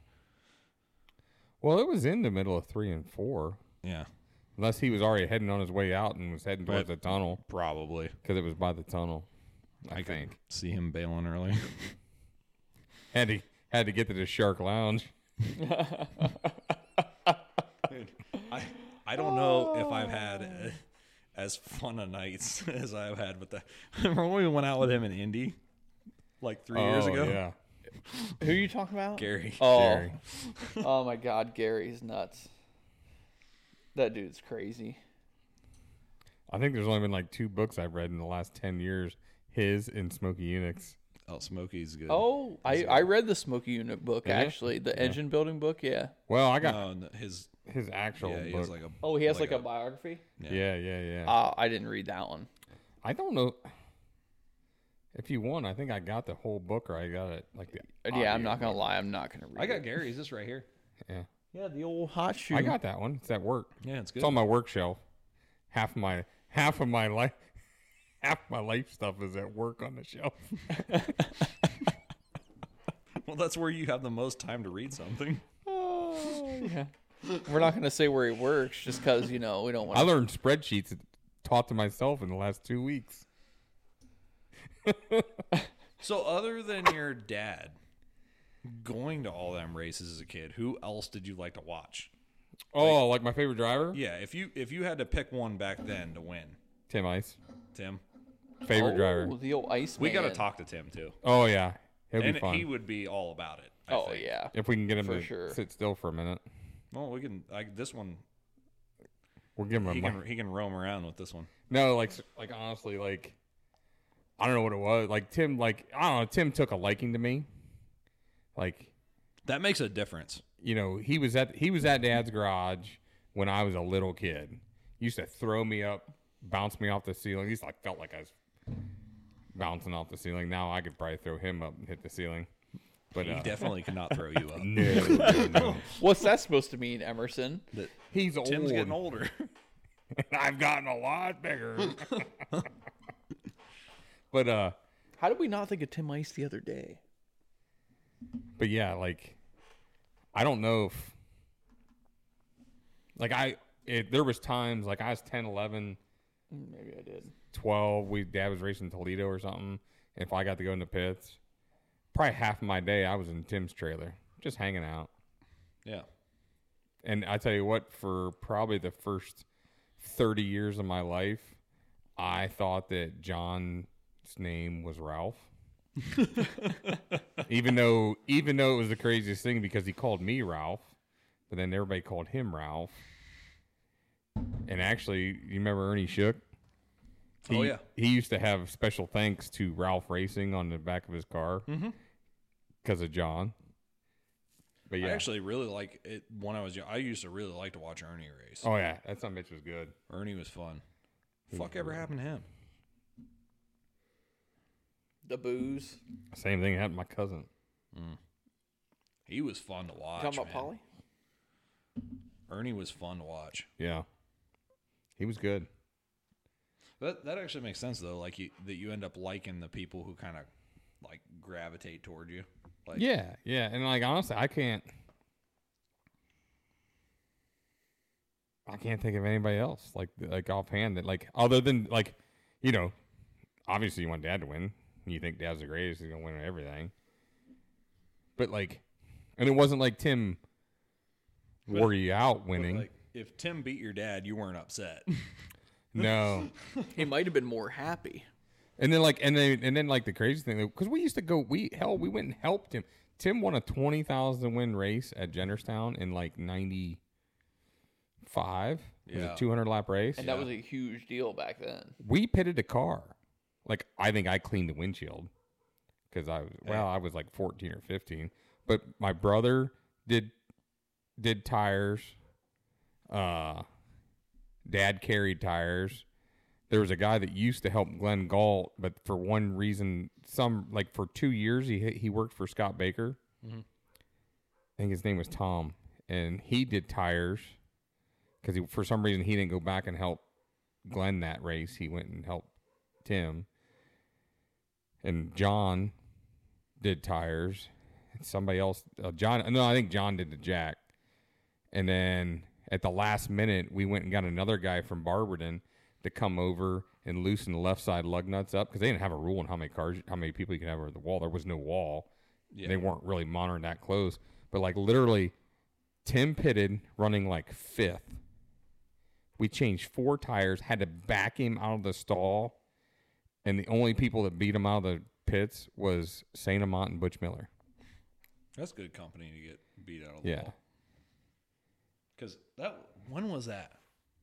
that race Yeah. it was either 94 or 95. Because I, I I think like I vaguely remember uh, like I don't remember it, but I know that was one.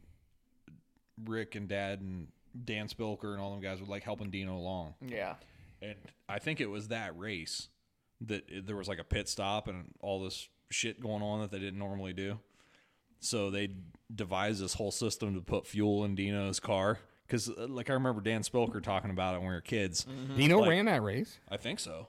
Really? Yeah, because they got one of them big like oil field like waste oil funnels, and Spilker carried that fucker out there and stuck it in the trunk lid. Oh, shit. And held it while they dumped just you know right out of the can. Oh, they didn't have, like, a quick fill No, deal. someone got Right. like everybody was doing the quick fill Hell, I had a deals. They quick just fill. they just used a big ass funnel. and I had a quick trying to fill in my freaking late model.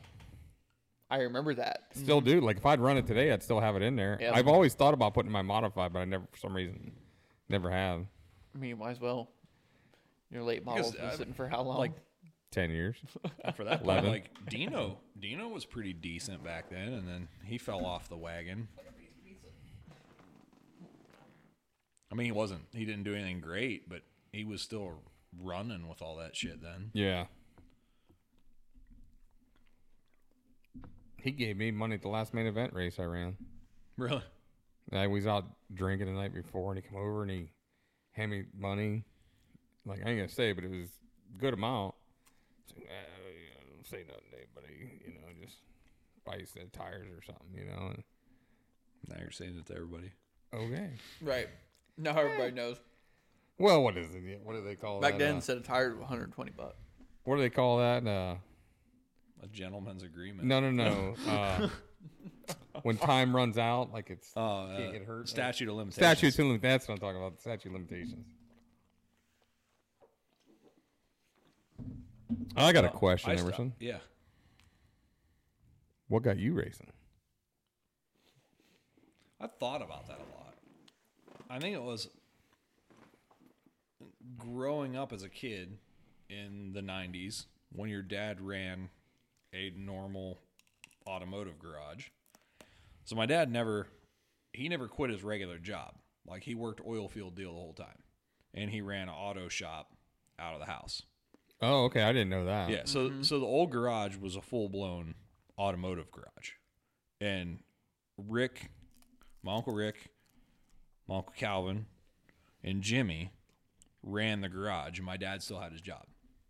So like Rick and Calvin, you know, they were like they'd been out of school for a while, and Jimmy more so, but he did some other shit. Like Jimmy moved to California for a period of time to sell monkeys, Oh, and like Not like live monkeys. No, them, the- them like- monkeys with the See, Velcro remember when it was a big deal? The oh, I Velcro, thought like sea monkeys. Or no, Nah. like the Velcro hand monkeys that used to hang around your neck and shit you get at the zoo.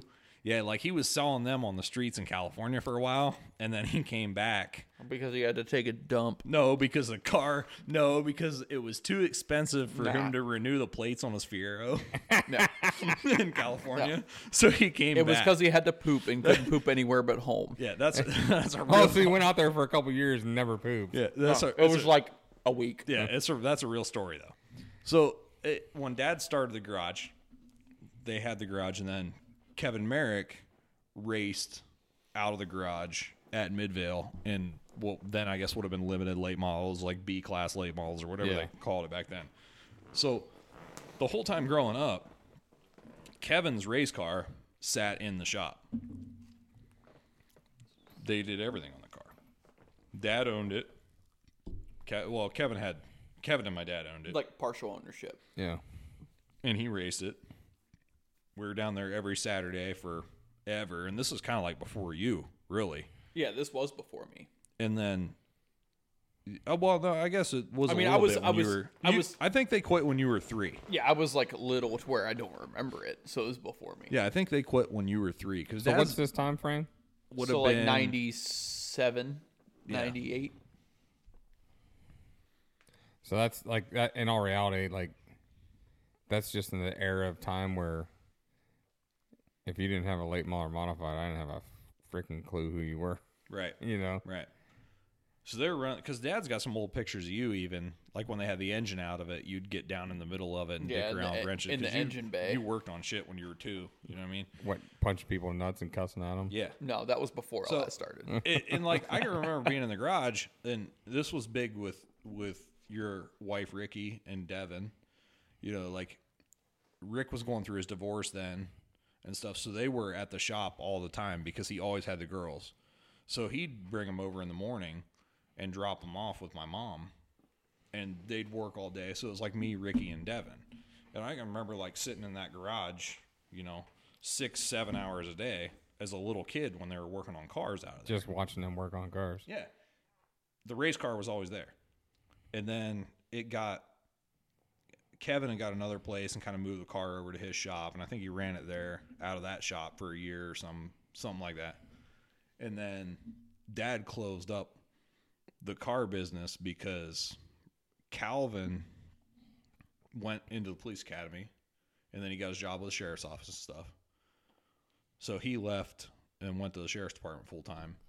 And then Rick ended up getting hooked up in the oil field deal and all that stuff too. And then Jimmy went and was engineering garage doors and stuff. So dad kind of closed up the garage because everybody else was going and doing other things. And I don't think he really needed it, you know? Yeah. and he was getting way more involved with what he was doing. So uh, as far as work, so he closed up the garage. Race car went away. Kevin quit. Kevin quit racing. I don't really, I still don't really know why Kevin quit. But then, for some reason, like once I got into high school, I started working at the marina and stuff. At 16, as soon as I get a job, I got a job. Went down, started making some actual money.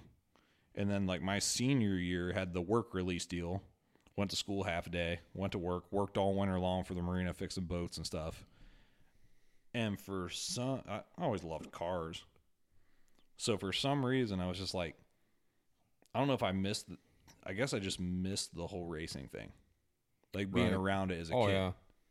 and because at that point in time i hadn't been to a race for probably eight years Really. yeah Like you once you quit like I, once we you didn't quit racing, go we you didn't go. I can I I see it. I have like when when I dad walked away from it we stopped we didn't go at ah, all I'm so, like- I'm I struggle to go. You see how many times I went to races? Like a couple years I didn't race. Like mm-hmm. yeah a Couple It's- it's- times I, here or I don't like to go watch you know and yeah, i think it was where dad was at with it like he didn't have anything in we just quit going and i just got like interested with it again it started clicking with me and i was like man, I want to get a race car. I, I told my dad, I, said, I want to get a race car. He's like, what are you talking about? I'm like, I want to get a car and just go run down in Midvale. Just like to have fun. So we, I kicked around that idea for a while, and he he started telling me he's like, if you find a deal on a car, we'll look at one and see if you know see what we think. So I started like finding all these ads because like back then, Facebook Marketplace It's probably wasn't thing. junk was though. Yeah, I it, we didn't It even know about that then. Nah, Didn't it- know this about was, this shit yet? was mostly on like forums and stuff. Like Yeah. Okay. there was an old Craigslist. there was an old Midvale Speedway forum though, Mm-hmm. where people were selling cars too, and it ran off their website back then. So I was getting on there and finding like ads these guys were posting on that Midvale Speedway forum for cars. So I started finding some old like Monte Carlo like street stocks. What was the first year you raced? Oh nine. Okay. So I started showing my dad these street stocks and stuff. I'm like, let's get one of these street stocks and just have some fun. My these are my dad's exact words. He said, "Well, if we're gonna go race, we're getting a late model." And I'm like, okay. So then he discovered racing junk and started looking up these late models. And I I got no clue what I'm getting into at this point. You know, like I can work on shit, but I didn't nothing. Never Yeah. driven a car around a track in my life. And I hadn't been to the racetrack in eight years. So then once I start getting this idea and we start talking about late models, I go down and start watching a couple of races. And I'm like, he wants to do this? so he found a car on Racing Junk for $7,500. Was an old Howe car, like early 90s. But it had a, it was an overslung rear end and everything. Had a good motor in it though. He wanted to buy it. So me, Dad, and Jimmy. Were you with us? Yeah, I was with you. I went to Tennessee. It was Tennessee, Kentucky. wasn't it? Or was Kentucky? That thought it was Tennessee. That's where you went to get it. Yeah. It, yeah. So we drive down to Kentucky and buy this fucking template car. I know it was in the time change. It was a template car. Mm-hmm. And that was a whole fucking fiasco in itself. Like this guy, I'm talking to him on the phone. He's just yelling at me. It's on Richard Foe Road, and I'm like, I don't know what this guy's saying. My dad's like, give Jimmy the phone. Jimmy takes the phone. He hangs it up. My dad's like, what road's he on? Jimmy's like, I don't have a clue what this guy's saying. We went and looked at this car in a barn, bought it, brought it back. We cut it. We cut a lot of it apart. Just the exhaust was terrible. Just stupid Yeah. shit. Li- Little little stuff. Cutting the shit first apart. year. Yeah. Mm-hmm. We took it down there.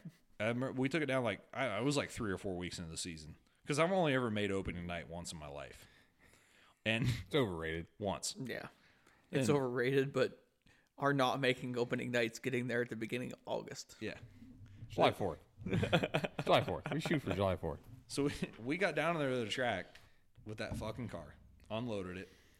I strapped in it, and they were lining the late models up to qualify. They said, First "Go- time ever. go out and qualify. Never driven a car around a track in my fucking life. And I went out and tried to qualify. I think I spun out three times before I got out of the chute. they let me go back out and try over. It was so bad. and I raced that night, and I can remember getting lapped and looking when people lap me. And I remember the first car lap me was Mike Miller in his blue 53 car. Yep. Yeah. That dude lapped me and slid all the way up the wall right in front of my nose. And I thought to myself, I'm like, I am never going to be as fast as these guys. there ain't no fucking way. And we worked by the end of that year. Like we weren't competitive because that car didn't have it. I mean, you're running a template car against a bunch of outlaws. Like it, we we were taking a knife to a gunfight. Oh yeah. And then my dad told me, he's like, well, my goal was to give you a piece of shit, and either you'd work on it all year and stick with it, or you'd take up something else. So then the next year I bought another car. It was just, I, I think I missed the whole group thing of like having a bunch of people together working on shit and going to the racetrack. I could say that, but yet I hardly ever have a whole bunch of people going with me to go to the racetrack. Well, it was always like a family thing for us. I mean, you too, but you your family was all racing too. when my family all goes to the racetrack, it's because they are all racing too. Yeah. You know, that's part of kind of like- part of our problem. Yeah, it was. We, Yeah. Were, we were always just the help. Yeah. And then once I started, I like you said, I never thought about not doing it. Like I remember when I met Miranda, and we had that conversation about racing. You know, I'm like, I'm probably going to continue to do this. It's Like it. what I'm gonna do, you know. I said, but I'll never financially like put it between family. Like Right. if if I can't afford my kids or you or anything else, then or a house or um, you know I'll step away. But if I can keep doing it, I'm gonna keep doing it. Well, and I, I I never thought when I started that it would turn into like that's what I'm gonna do for a living. I didn't. I never like looked that far down the road. But that didn't happen until I started working for Scott. And that was where like I had a bunch of respect for Baker, you know. He took he took a chance with that shit. But I think that was why like I gravitated toward and liked watching him race was because kind of like Tim Ice with you, even though it happened to me when I was way older, was like he wanted to take me to the racetrack. Like, hey, go to Columbus with us. We'll buy your hotel. We'll do all this stuff. Just come down and work on the car. You know what I mean? So I, I like to see him win because you, you were a part of it. Mm-hmm. Yeah, I guess Tim Ice and Brian Volk. I mean, honestly, when I was a kid, and this this goes back to how much mom went to the races. If dad was racing out of town on a Saturday or something, like say he was going to whether I know there were some times he went to like Clearfield, Pennsylvania, or or Jennerstown, or or down to Shitty Bowl or something. He's going for a weekend. Mom took me and Bob to Canton to watch Brian Yeah. You know. And Brian was same deal, you know. Paid attention to us, talked to us, you know, loved going much. And then actually, in a way, it's probably how I got back into it because when I was like a junior and senior, Dad and I was helping Brian, and that's where I'm like, you know, think I want to drive. I think I want to buy a car. I started making money, you know, making decent money working. Like, fuck it, I'll buy my own car. And then Brian's like, I'll buy you a set of tires and I'll buy you a pad at the racetrack. And Timmy Ice, give me a trailer, Damn. you know, let me borrow it. It- Yeah. But that's what's No, weird. It's still. it's odd how like small of a community it is, mm-hmm. Oh, yeah. especially if you're doing it locally. And like, there's a certain few amount of people that you can spot it through time that wouldn't be racing if it was wasn't for other racers in that same group. Yeah. Well, see, like my dad helped Tim kind of bump up the late models. Hmm. You know, he kind of Tim. Tim, I don't. know, I don't even know the whole story. We can maybe find that out down down the road here. But like, Tim spent a lot of time with Dad, like in the early '80s, kind of learning off of him. Yeah, You know, and the right way and wrong way to do it. Yeah, yeah, yeah. I remember as a kid. I can't remember the name of the road, but Tim lived in this like raised ranch house, and his garage was like in his basement. You know, like had half Oh, a yeah, basement, yeah. half a basement, half a garage, Mm-hmm. and we were up there all the time. I'd be up, I'd be upstairs watching something on TV or something. He had the best dog over ever. It was this cocker spaniel thing. Eat cigarette butts, rip beer cans apart, eat toads. And they said if he changed his dog food, he'd puke for a week. but he'd eat anything. He loved oh cigarette butts. He'd like after they'd fizz and go out, he'd spit it out. Funny how like then smoking was everybody did. Yeah, it. that was the- Ev- everybody did. That was the normal. Everybody. Yep. I got pee. Again? Damn, Sibla. Why? One and a half. One and a half. There's fucking four cans sitting in front of your chair. the fuck? I can't wait to ask him when he gets back. About what? His least favorite racing nickname. Because Oh. I know what's gonna come. Uh, yeah, I do. I know what's coming too, but that's okay. We don't. Yeah, it'll be funny. How far into this are we? We are only an hour and thirty-four. Well, that's not bad. No, no, not bad at all. We got another hour. Oh, at least. At least. Why was it 65 degrees today in February? Uh, Because that volcano, dude. I mean, do we want to go down this these rabbit holes in this podcast too, or are we gonna? We can't. I We're gonna have to start another one for that, probably. About aliens later. I mean, we're not gonna do the alien thing right now, but uh, We can. what was the, what was the volcano in the Pacific that don't erupted and created all the steam?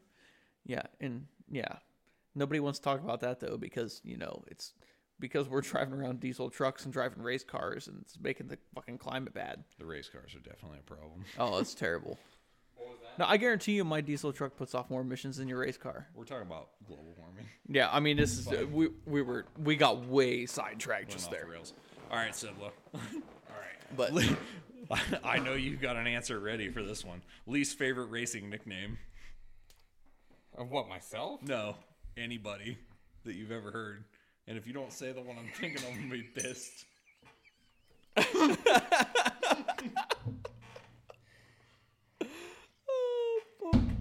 Are we talking about Just say it. El Presidente? yeah, that's the one. That's what I was waiting. for. That's the one. it's so dumb. He doesn't even like it. No, but the funniest part was when you used to not get it. That is true. There was a point in time when you were like, "Why do they keep you're calling like, him El why do they call him El Presidente?" Presidente? It's because his name is Jimmy Carter, and you're like, so? I'm like, the president, you jackass. Oh yeah, fucker wasn't. He was never my president. He probably was for like first five years of my life. I had to ask you that because I wanted to laugh about Jimmy. Jimmy, Jim- Jimmy's like another one of them people that like I met through racing. That I do when I met him, I didn't think I'd like him, Yeah, and then hang around the guy for a bit and end up really liking him. oh he's fun. And the same way, like with Richie, like I can remember being a kid, like I was supposed to hate Richie Roy. Yeah, there I was mean, that was the T-shirts. There was T-shirts made and everything for that. yeah, there was. and The Rich Roar Boohoo Club. And I can remember like actually sitting and talking to Richie for the first time was at that damn ox race we used to go up with you guys. When I like said, "Hey, hey Rick, you want to meet Rich Roar?" You know the guy you don't like. Ever since then, I've fucking loved the guy. Oh yeah, I've known Rich. Well, me and his daughter Jen basically grew up together. She's the same age as me. Like we've been friends since three, four, five years old, something like that. Yeah, Rich is fun. We got to talk to Rich. Yeah, I think it'd be a good time. He never. Yeah. I don't know if he would. I think for me, he would. Maybe. What the fuck? we gotta try to find some of them T-shirts. So that's all I'm concerned. I don't about think right any now. of them are left. I- I- Especially the ones Jimmy made. Yeah, the ones Jimmy made were the best. That's almost like the. uh You guys probably never seen him, but uh so Terry Meyer, Doug Meyer's dad, Yeah. that my dad worked for for a long time. He always built engines called Mountain Motors. Well, at one time, his brother Jimmy had a T-shirt shop, and he made these T-shirts that said "crazy" had like "crazy Terry" on there. Had a kind of a goofy picture of his brother on there, like his head, his elongated neck. Cause Terry's a real skinny guy, and then it's. It said another mountain blows, and it had a mountain in the background with like pistons and rods and shit flying out of it. And what's really crazy, there was always it's probably still in there at Terry's shop.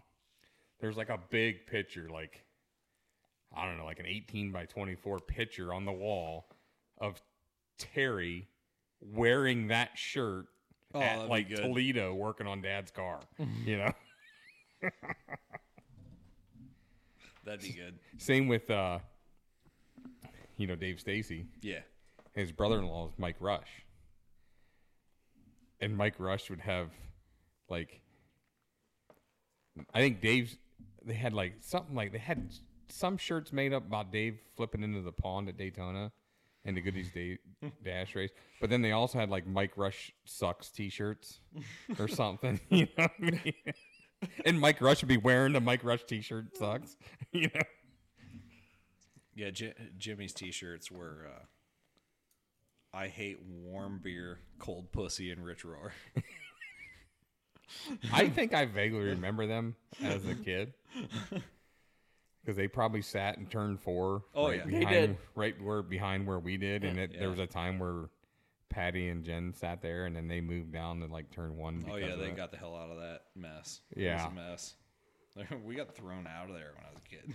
like that's the thing. It's like Rick Rick threw a beer can at At, Richie. Ri- and he somehow While he was on the racetrack. hit his car. Yep. that's Which like is right the o- only person right in over history to ever hit what you're throwing at. Like, to it like makes you wish like you could rem- exactly remember the shit you seen as a kid. Mm-hmm. You know, what I you mean? hate the fogginess of it. Yeah, so much. Favorite racetrack, Sibla? I know you're gonna say Mansfield. Well, favorite racetrack to race, and I won the most. Yeah, Mansfield. Best racetrack to race on ever. Bristol. I figured that. It is ridiculous how awesome that place is. But it's also in the same time easy to drive around compared to Winchester. Because if Winchester, if you don't scare the shit out of yourself like once or twice a lap, You ain't doing it right. you ain't going fast enough. Mm-hmm. But like, they're like the same racetrack, but one of them's like driving down the most perfect, smoothest, brand new road you ever been on, and one of them's like driving on not quite Gorge Road, but not far from it. Like something nicely graveled. There's still some potholes. Yeah. Oh, that's a good story I got about mom. First time I ever went to W- Winchester, we didn't tell anybody. Like I knew I was going. My brother knew I was going. We didn't tell mom. We didn't tell. I was still living at home. Had the car, mom and dad's. We're going to Winchester. They all. We kind of let everybody believe that we were going to Shady Bowl. And so we go there. We qualify. I think I won the B main and then we run like 10th in the race. I actually had cell phones back in. Called dad. Hey, how'd you do? Oh, I run second or third, whatever at Midvale. How'd you do? I'm like 10th. He goes, 10th. He goes, I figure you do a little better than that. I'm like, well, I figure it wasn't too bad for the first time being there. He's like, first time being there? He goes, you've been to Shady Bowl before. I'm like, well, We skipped the exit. kind of missed the exit to Shady Bowl, and we went to Winchester. He goes, "You went where?" like Winchester, and all I could hear was mom in the background go, "Where the fuck do you go?" Mom never drops the f bomb, but she said it that day. and he goes, "Went to Winchester, that motherfucker." And uh, so we spent, we literally, me and Bob, I think, slept in the pickup truck overnight because we was hanging out with some guys from Michigan that we knew, and uh, spent the night and then drove home. And then mom didn't talk to me. You know, I'm living there. I'm Oh, living at home still. She didn't talk to me all week. About Wednesday or Thursday, she comes and makes it out to the garage after work. I got the car and the scales. she still ain't saying nothing, but she's still out there. And like Winchester getting into three and four, you could run right against a wall and bump the wall. And during the race, you get even closer, you know. And I was bumping the wall and bumping the wall and passing cars. And well, you know, you get concrete wedged in between the wheel and the tire. So like I wiggle a little piece of concrete out of the wheel and tire, and I handed it to mom, and I'm like, "Here, want a little souvenir from Winchester?" And she like threw that thing down on the ground and stormed off. Like the fact that I didn't get kicked out of the house just blows my mom. So you can't. mind. You, you can't. Did you just say blows my mom? My mind. I might have said that, but I meant blows my mind. I don't know what you said, but it didn't come out right either way. You can't do that shit now because it all gets put. like, who shows up at what track gets thrown on the fucking internet immediately? Oh, yeah. Like, you Yeah, I couldn't do just like everybody else says. You couldn't do half the stuff that we did in the freaking nineties and early two thousands. No, everybody talks about people eating Tide Pods and how big of morons they are. I'm like, that's, you just think they're morons because there weren't video cameras 20 years ago. like they weren't videoing all the dumb shit they did. No, I think like if we had if we had videos, you know we've been videoing the stupid shit we did. Oh yeah. That's, I I still think uh, my favorite track to go turn a lap on is Toledo. I I just love it there. I don't know why. Interesting thing about Toledo. Uh, I think like we just lost Sibla's microphone whenever it f- just fell. Am I out completely? Am I there? hold on. Oh, it's back. Whatever Oh, you just touched. Probably that. Ah, Oh yeah. Am I, I in think, now? I think yeah, you're good. I think you muted it. I gotta have the blue button on. yeah, I think you might have hit the mute button. Okay. Okay, cool. So interesting That's thing why about I'm still wearing these goofy fucking things. yeah, interesting thing about Toledo. There wasn't a mod race there forever. Like I don't think I went there until like 2006, 2007 or something. You know what I mean? I don't know. I I go there and the first time I went there, we got in a wreck a couple weeks before that. Didn't know it, but we bent the rear end. And my car was super loose there, like just crazy loose. So I run the race. I think I pulled out or something. I, I didn't make the whole race. And I told Dad, I'm like, I don't know what you think is so great about this place. Like, I think Mansfield's faster than this place. He goes, You're out of your mind. This place, this place ain't half the racetrack Mansfield is. I'm like, okay, I'm just telling you what I feel. But in a modified Mansfield, I'm probably faster at the end of the straightaway than I am at Toledo because Toledo's straightaways are like 20 foot long. Mhm. You know. Well, then it was like a couple years later, I went to went there in the outlaw car, and I went out for the first practice session. Come back in, and I get out of the car. Dad goes, "How is?" it?" I go, "Now I know why you like this place so much." I said, "Cause this place is awesome." Mm-hmm. It's a different deal on an outlaw car. Oh, big time. You just, it's nothing like it. It, it is. It's definitely the baddest ass track in Ohio, Oh yeah. especially now. I even love Lorain in the outlaw car, Yeah, just because you got the grip and I love Lorain. I don't know. For I just, I've always been good there. I don't know, I have one of the best race weekends ever with you at Lorain. Sweeping the open mod, and I've had the a crate, couple. and the cra- and the crate mod race. That had- was that was the best though, with your piece of shit crate motor The best beating the best modifieds in a fucking tri-state area. you wouldn't know what's funny is literally the year before that when they had that it was actually like a 5000 win race the year before Mm-hmm. that's when we all went on vacation down in florida that weekend because like rick and kathy came Yeah, up there yeah. for the night so i was already in florida hanging out at jimmy harris's shop or house i stayed with him for a couple days and that weekend i'm like you know what i bet i could take my crate motor up there and be fast like I think I could. learn. like I bet you I can go up there and win this race. Like I should have been right here racing right now. And it was like one year later, here we are. And then the other best thing about that weekend was the shit that Brandon Short was talking to everybody in the pits. Oh my god! He'd be down there at Steinman's going like, "What do you think about Sibla?" Ah, that ain't no goddamn crate motor. That's a cheating crate motor if it is. I don't know. I don't know if it was Steinman's or not, but he he said it was Steinman's or down that area. And then he goes, "Do you think he's gonna win? You think he's he's got a good car to win?" Well, no, he's just got a crate motor. He's like, well, has he got a crate motor or has he got a cheating crate motor? Well, like, which one is it? And uh, like I know you went and fucked with Gaines about it too, because Jeff was there. I don't remember talking to Gaines. Yeah, he was there. He was there the year before. I don't think he was here the year we- I won. Yeah, Was he? yeah, he wrecked. Oh, I He don't got know. he got in that that turn one and two deal. I think. I don't know. I don't remember him being there. I'm pretty sure he was. But I know uh, Brandon roamed around the pits and just talked shit to everyone. Oh yeah, that was the best because that was the first time we spent the night at his house. Yeah, And- that was when we discovered you're a much better actual race car driver than an iRacing driver. Oh, I am terrible at iRacing. Absolutely terrible. But it's exactly the same thing. It ain't nothing. Ask anybody who's good at iRacing. It's the same thing. I could see going from iRacing to real racing a lot easier than I could see going from Real real, racing racing, to iRacing. iRacing.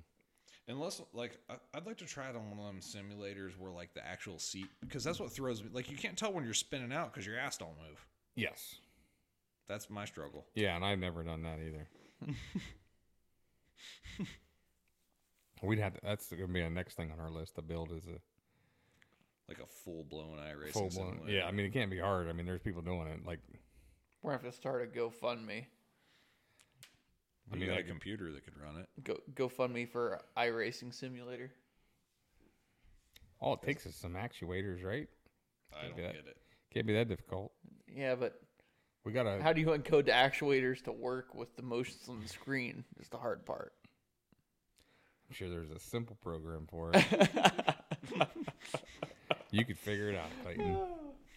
took him four hours to figure out these microphones. It, it was a struggle with these microphones. Turns out you can't use the same brand of microphone if you're doing USB mics. It, it is kind of funny now. I'm like you said that earlier, but now I'm looking like they are all three different. Yeah, yeah. We ha- there's a if you look over there to your left shoulder, there's another identical mic to the one you're talking into. we can't use You use. can't just rename them. No, No. it's no, That's crazy. it's nuts.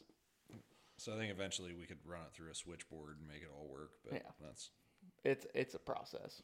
I'll talk to Sid tonight or tomorrow. Probably Yeah. they'll be asleep by the time I get home.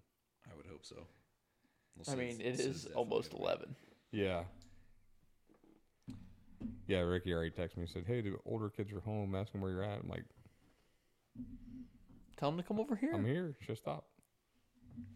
Yeah, we should have brought I'm gonna should have brought them over and got their take on everything. I I really liked their like that year you won the Lorain race because it was just me, you, and And Tim, your car owner, and Rick, Yeah, boy, yeah. and he was like he was getting into it. That was the ah, that was the best. That was the most year he's into it. And then he got a freaking job. Like I love the fact he's working. But he's him good- working on the weekends sucks. afternoons, weekends. Like I told him, I told him you need to get a day shift job, Slick, for Yeah. next year. Because he was he was starting to understand stuff too. yeah. Oh yeah. Because you're you're one of my least favorite people to try to work on their car at the racetrack. I'm least favorite. I Because- think I ought to be the most favorite. Because when you pull in and it's like, hey, what like, you know, what's your car doing? You're like, oh well, uh, I don't really know. like, okay, it's a great starting point. Let's work from I don't know. and then I discovered the trick with you, like especially at Lorain, because it, at Lorain, if you stand off a turn two, right at the chute, yeah, we're like we're ten I. I can see what you're doing to the steering wheel going into the corner, and I can see what you're doing to the steering wheel coming off the corner. And like I know where you put your hands, and I can see where they're at. And then instead of it, like at Lorain, instead of asking you like what you think the car's doing, I just make my own assumption based on how far I see your hands moving, and then just work on it from there. See, that's how my Because- brother worked, and then we worked out good. because you did like remember you told me you're like well i feel like when i go down into turn three like the front end don't quite what, do what i want it to do but as long as i move up a little bit and just drive the corner different it's okay and i'm like how can we make it so where you want to drive the car works good you're like no i can just move around it's fine like that's not the goal here you did that same shit at jennerstown Yeah. the first time I was over there with you. You're like, I don't know, going into three, it just feels weird. But I just do this and it goes away. and I'm like, let's fix it. Here's an idea. Let's. Is that the first time you went over there was ridiculous? Because you went on the track and I watched you on the watch and you were like three quarters of a second faster than second place. Well, that was the second time. Or the, the, the first a- time I wasn't there. Yeah, first time you weren't Yeah, there. it was the when I went over for with uh, John and them guy. The yeah, Bob Gruball. yeah, Yeah. yeah. I remember. Bob, I was trying to remember John's. Hollywood Motorsports is what it was. That's yeah, what it's called. yeah. That was frustrating because they were taking a they, once again though. That's like taking a knife to a gunfight late model racing. Like they had a they had a car that's a like by all standards a really nice, really well built car. I mean, they had a good crate motor, good set of shocks, good set of springs, Jericho transmission, you know, the whole nine yards. But when the chassis geometry with the way stuff is now was outdated by 10 years. Yeah. There wasn't a lot you were going to do. Then they, you know, had taken it to a certain manufacturer that supposedly put it on a pull down rig and all this shit. And then I get there and set the wear indicators on the car and they didn't touch the track. So I moved them down. I had them an inch and a half below the cross member and they still never hit the track. Right. So the car's cruising around an inch and a half high. Like, if you're going to try to win a $20,000 to win race, you got to unload a little closer than that. To no fault of theirs, they took it to Right. people that were professionals and had it pulled down and done all this shit, and it just didn't translate. That was a that's that was a frustrating couple of trips over there. I bet. The second year that I went, we got the car like a second and a tenth faster than it was when we unloaded it. Yeah, that's if you can make up a second at the racetrack, you're doing something. But and then they it like I said, they had good parts. Car held together. They finished the race. I think they ended up finishing like sixth, Yeah. just because once it's a 200 lap race, it becomes a fucking war of attrition. Like Yeah, and shit's gonna hold everybody races it like it's 20 laps. So Mm-hmm. crazy. The Glass City was the same way. There was nothing like pulling out on that racetrack for the Glass City 200, though. I think the only time That I ran so the fun. Glass City 200, it was the Glass City 150. Mm-hmm. It was like 2010 or 2011. And I had a pretty good car. Qualified, just made the show. And then dad's like, I'm going to start these air pressures out pretty low. Take it easy first couple laps. Lap two, I drive into turn three, blast her in there, damn near knocked the fence down. Oh shit, I guess I got a couple more laps than that. Then I kind of settled in, and then I just started pacing, and I caught Harold Fair Senior Probably in the car that I ended up getting off of him. probably, and we just drove through the field. And like I think I got, I think the caution come out at lap fifty six, so he was going to have a halfway break at seventy five. And I'm blowing oil out of the frickin' valve cover. Had to pull out, but I was running like eighth or ninth already. Yeah. You know, like granted, I don't think I was gonna win, but I was probably gonna finish like fourth. Yeah. You know, without even just as I just maintain. I remember the one race for the Glass City 200, I was running pretty good. Yeah, I remember it too. I don't want to remember it either. You were spotting for me. yeah, I will never forget that. that was the most fucking- worthless fucking time of my life. It was I like got wasted two days of my life for nothing. I dropped. They dropped the fucking green flag from that race, and it was like, you ever have that race that as soon as the green flag drops and you touch the gas pedal, you know you can win. Oh yeah, Okay, that felt weird for me, being it's the Glass City 200, and as soon as we took the green, I'm like, I can win this fucking race. Like the car was like as perfect of a car as I've ever driven, and it was like Steve was fast qualifier. He started. We qualified like 3rd or mm-hmm. something because Steve started right behind me. Then he was in one of Brian's cars. We took off. I left Steve and I drove around the guy on that was outside of me. I drove around the next guy. I drove around the next guy. And it was just like everything was just fucking clicking. And I got up to like third. Or no, fourth. I was passing for third. Eight laps into the fucking race. Thing was just hooked up. All of a sudden, I fucking go into turn one and I bounce off the guy on the outside of me like a jackass wreck the car into the infield wall, get towed off fucking racetrack. He's spotting for me. Doesn't ask if I'm okay. Nothing. At that point, I didn't really care if you Just- were dead. Just he comes across the radio and goes, "What in the fuck is wrong with you? It is a fucking 200 lap race, and you're driving the wheels off that son of a bitch. Uh, I'm done fucking talking to you." And you just the radio shuts off. Like I hear nothing else from him. so we we hooked the car up I to pissed. I hooked the car up to the tow truck. It's fucking junk. And we're pulling it in. And I get I'm sitting on the door of the car. Like you you know that shitty feeling when you're getting towed in, you're sitting on the driver's door. And they pull me all the way into the pits. Like it was bad enough for the 200. Usually they throw you in the infield. Yeah. No, they took me out. So we go, we back it up to the trailer. And as they're back in the car, I just, the whole time I'm getting pulled off track here, clunk, clunk, clunk, clunk. And I'm like, the fuck is that? The whole front end's off the, tra- off the track. So we get back and figure out what happened when I went into turn one and like you just squeeze the brake a little bit, especially if you're trying to go under somebody. The right rear brake caliper bracket snapped in half and it spun. And when it spun, it locked the right rear wheel up. Oh, and just So when I went into the corner, the right rear tire just locked up because the caliper spun, wedged in the wheel. It fucked a whole bunch of stuff up. And I noticed it because as soon as we put it on like in front of the trailer to get it loaded, there was a puddle of brake fluid under the right rear, which didn't have a mark on it. I hit nothing on the right rear. right. And that caliper was all twisted up in the wheel. I'm like, I didn't just lose it. You know? I didn't run out of talent on that one. It was like the time I spun up there for that that uh, Gold Cup and main event race.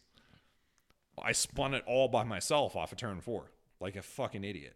Just driving off turn four, all of a sudden the car just stepped sideways, and I went wrecking through that like that shady figure eight track. Yeah. Dude, I thought that car was going to go tumbling through that figure eight. Like when you hit that little bit of banking of it, it dropped off the other side, and I'm like flying down through the infield. Luckily, I've never done that. not to hit the fucking wall. And I just ended up straightening it out. Never stalled the car, or nothing. Straightened i drove into the pits.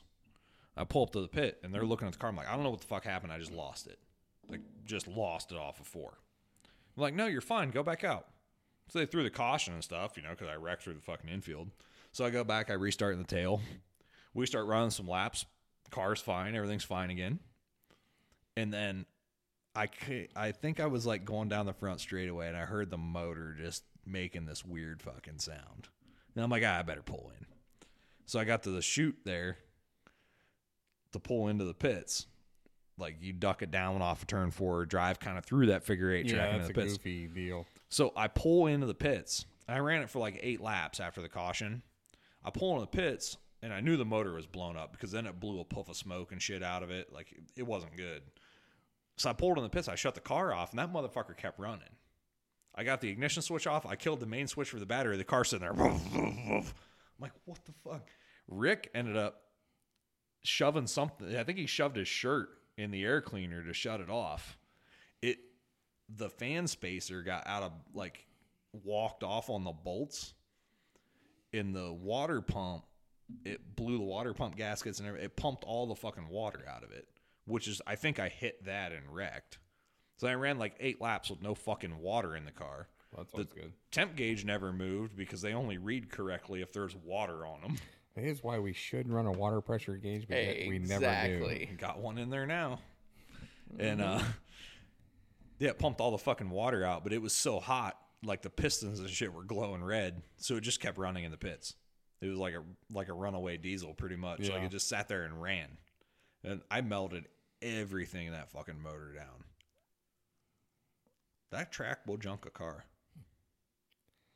I did pile a fence there in Bullet's car one time. Guy hit me going down the front straight, and I did the old tank slapper down the front straightaway, Mm-hmm. and then blasted one of them big ass foam blocks, which are not soft. No, No, they destroy a No. car. And I feel like they, they, might fuck it up more than they help. Well, They make it look really bad. Yeah, they I do. think somehow, I think they feel like they take make the driver take impact over what Like a longer- would. Yeah, like a, well, maybe it's a period of time thing because like it lasts, like it compresses. Yeah, Or like you might get it hit more on the rebound or something. It's weird. I'm not a fan of the foam. What was the worst wreck you were ever in? I haven't had too many real bad ones.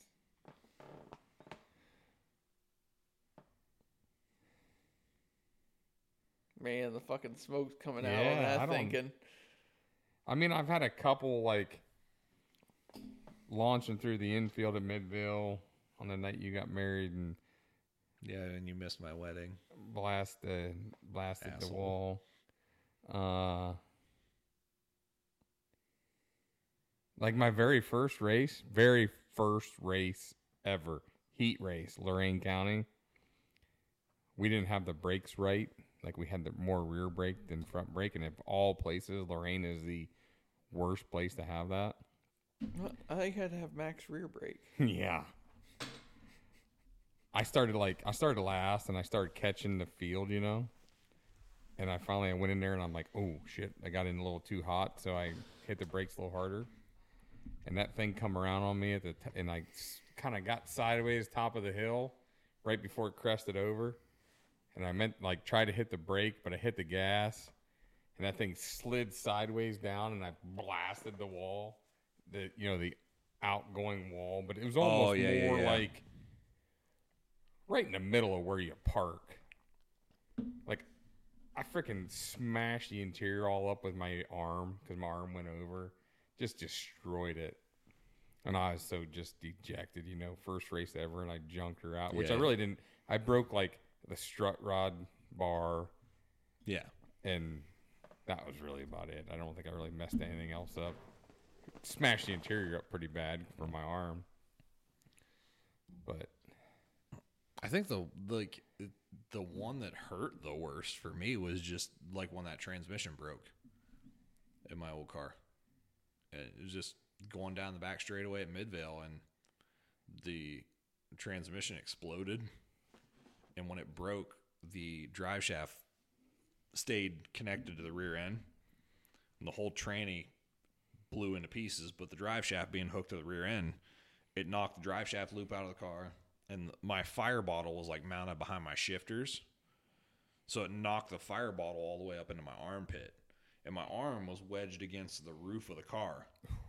And when it did that, it did like a full 360 and then stopped like right before the wall. And I didn't know what happened. Like I had no fucking clue. I was out there by myself. It was on Friday night practice yeah, and it just I'm sitting in the car. The car's still running. And I remember I had one of them big like spot mirrors on the left side. And I looked in my spot mirror and I'd built transmissions a bunch. And I saw the big ass reverse gear from a Muncie rolling down the side of the track into the infield and then it just slowly tipped over. and I'm like, oh, the fucking transmission blew up. But it took me that long to realize my arm was above my head. yeah. And like I looked down, the whole interior was caved in. I could see the rear end through the hole that it ripped in the in the interior. I, I that was honestly probably the hardest I ever got hit was just from that drive shaft beating the shit out of the inside of the car. The only other one would have been when Brandon ramped over top of me, just because the tire, his right front tire hit the left side headrest on my seat, and there's still the black on the seat, like to prove it. And I remember him hitting me, and I didn't think I hit that hard, but it just completely peeled the whole left side of the car off. And I remember looking up, like out my out the left corner of my eye, and I could see Brandon's drive shaft spinning his rear end like above my head, and then it slammed down on the racetrack. That one, like it hit hard enough and like in a weird enough spot. I, I still maintain I think the tire hit my head. It not not like there was obviously other shit in the way, but the tire basically drove into my fucking head, and it was that was a weird one. Like them, the way them cars will ramp each other when you hit the left rear is a bit of a problem. I uh I wrecked pretty hard at IRP one time. Middle of the back straightaway, car just darted to the right. Hit the wall, middle of the back straightaway, ended up I think I was coming off turn four by the time my car stopped. Oh yeah, You know, that was pretty hard. But like they've all been like wrecks like that. Kind of like same thing at Midvale like two years ago, hit the wall, middle of the front straightaway, but then come off of it and then hit the wall again in the middle of one and two and land in the middle of the back straight. That that's that actually that right there was probably one of my hardest hits. Was that last year, two years ago? Midvale's. I've seen a lot of cars junk there, and that's what's weird about it. Like, it doesn't seem like it should happen, but it does occasionally. Yeah, a lot of concrete there. a lot of concrete. Clayton, you haven't said anything in a while. I'm just taking it all in, man. You drank too much. No, I'm good. I mean, when you sit all the beer here on the table right in front of us, is what happens. It's a makeshift cooler. The only person who's got beer left in that makeshift cooler is Sidla. Yeah, he's slacking. Well, I drank a couple of my other ones. but, you know, they're cold off the basement floor. So, what are you going to run this year? Uh, well, I don't 100% know. There's so they put a race at IRP that I'd like to go to, but it's like May 3rd. IRP's fun. And it's like I feel like we aren't going to be ready for that. Love it if we were, but I just we got a lot of work to do in 3 months. And then so that's a Midwest show they just added. Want to go to the hot shoe again.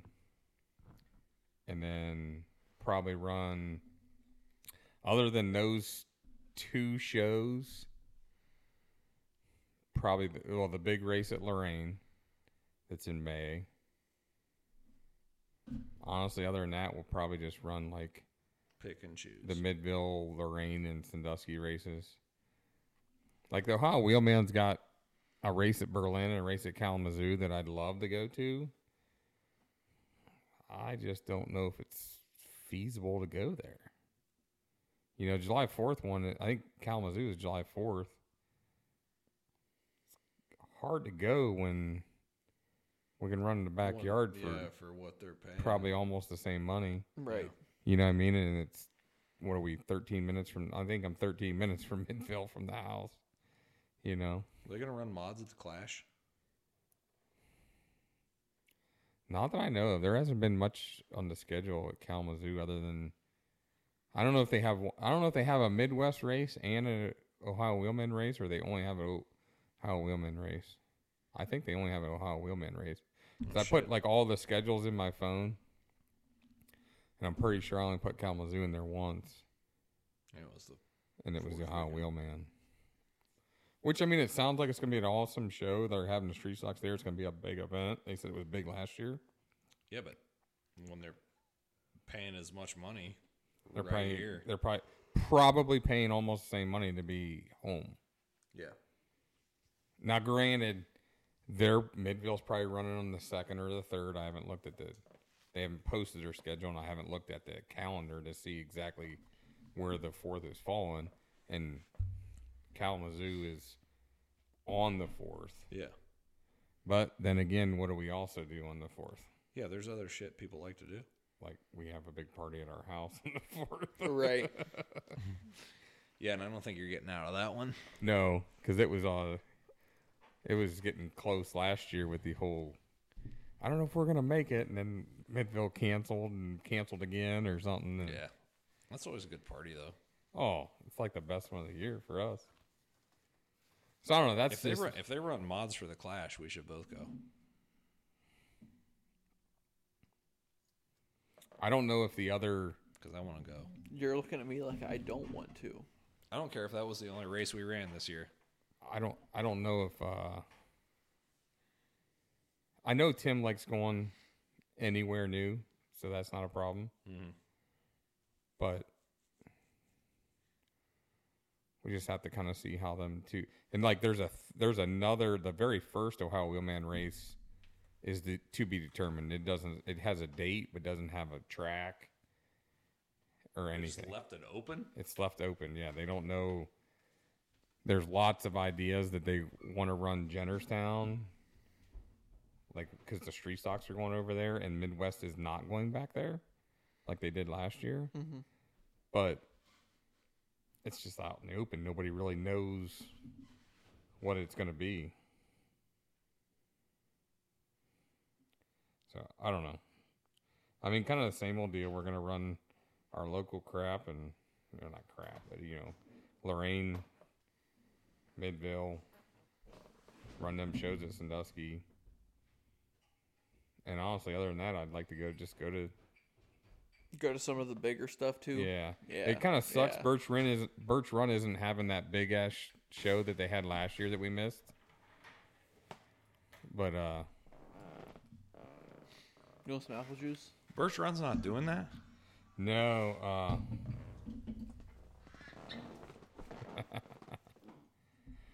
no, they they John Doring took that. Remember John Doring? Yeah. He took that track over, and uh, I had that same reaction. Uh, and I don't know. They they canceled that because that was a whole like. It was it was a Down syndrome awareness race. That's what. That was the whole reason for that. That's why they called it the Down. That's why they called it downright awesome race. I didn't know that. Oh, I didn't Yeah. know that's why it was called that. Yeah, yeah, because that. Oh. Uh, there's a guy named Nick, Nick Lakota that I raced against up there. Mm-hmm. His daughter has Down syndrome, and she's only like maybe five years old. I'm guessing. I only seen her once or twice. I don't know. But that they are the ones that put that all on. I got you. So I don't know what happened with the new promoters. Because I know Braden and them guys went up for that. Yeah, yeah, and we wanted to go, but then that was. Remember, we ran like the first three nights and didn't make a lap because of engine problems. Mm-hmm. So then Tim's like, we just can't afford to go. Yeah, which makes sense. Yeah, but we went back there later in the year and it was decent. Yeah, You know, that place looks fun.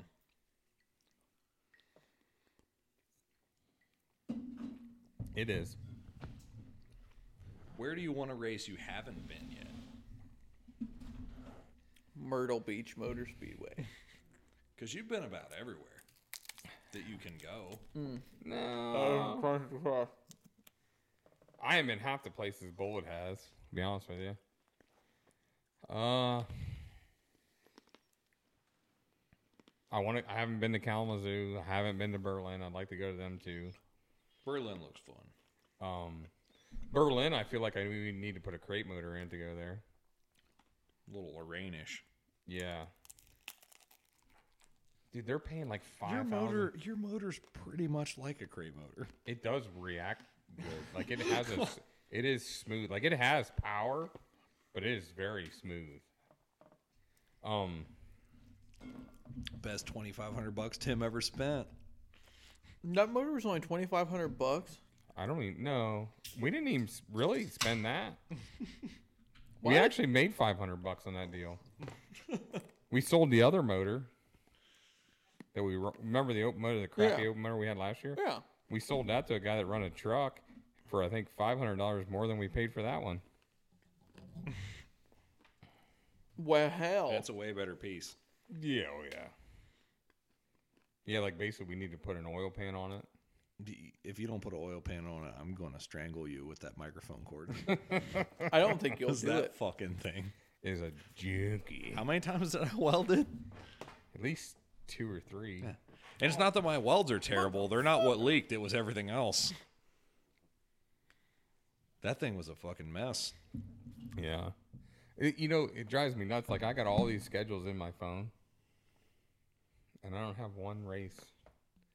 The only thing I can put in there for Midvale is the frickin' Night of Destruction on April 13th. The night. They haven't released anything yet. No. Hmm. And I know, like, old Chris Kale is going to go, well, we don't ever release our schedule until March. Well, guess what, buddy? Everybody else in the world's releasing it in frickin' December and January. Get on the See, ball. I go back and forth on that though. Releasing it late might be the move. Because then you can plan your schedule around everything else that's already set in stone. You can, but does it need to be two months after everybody else? No.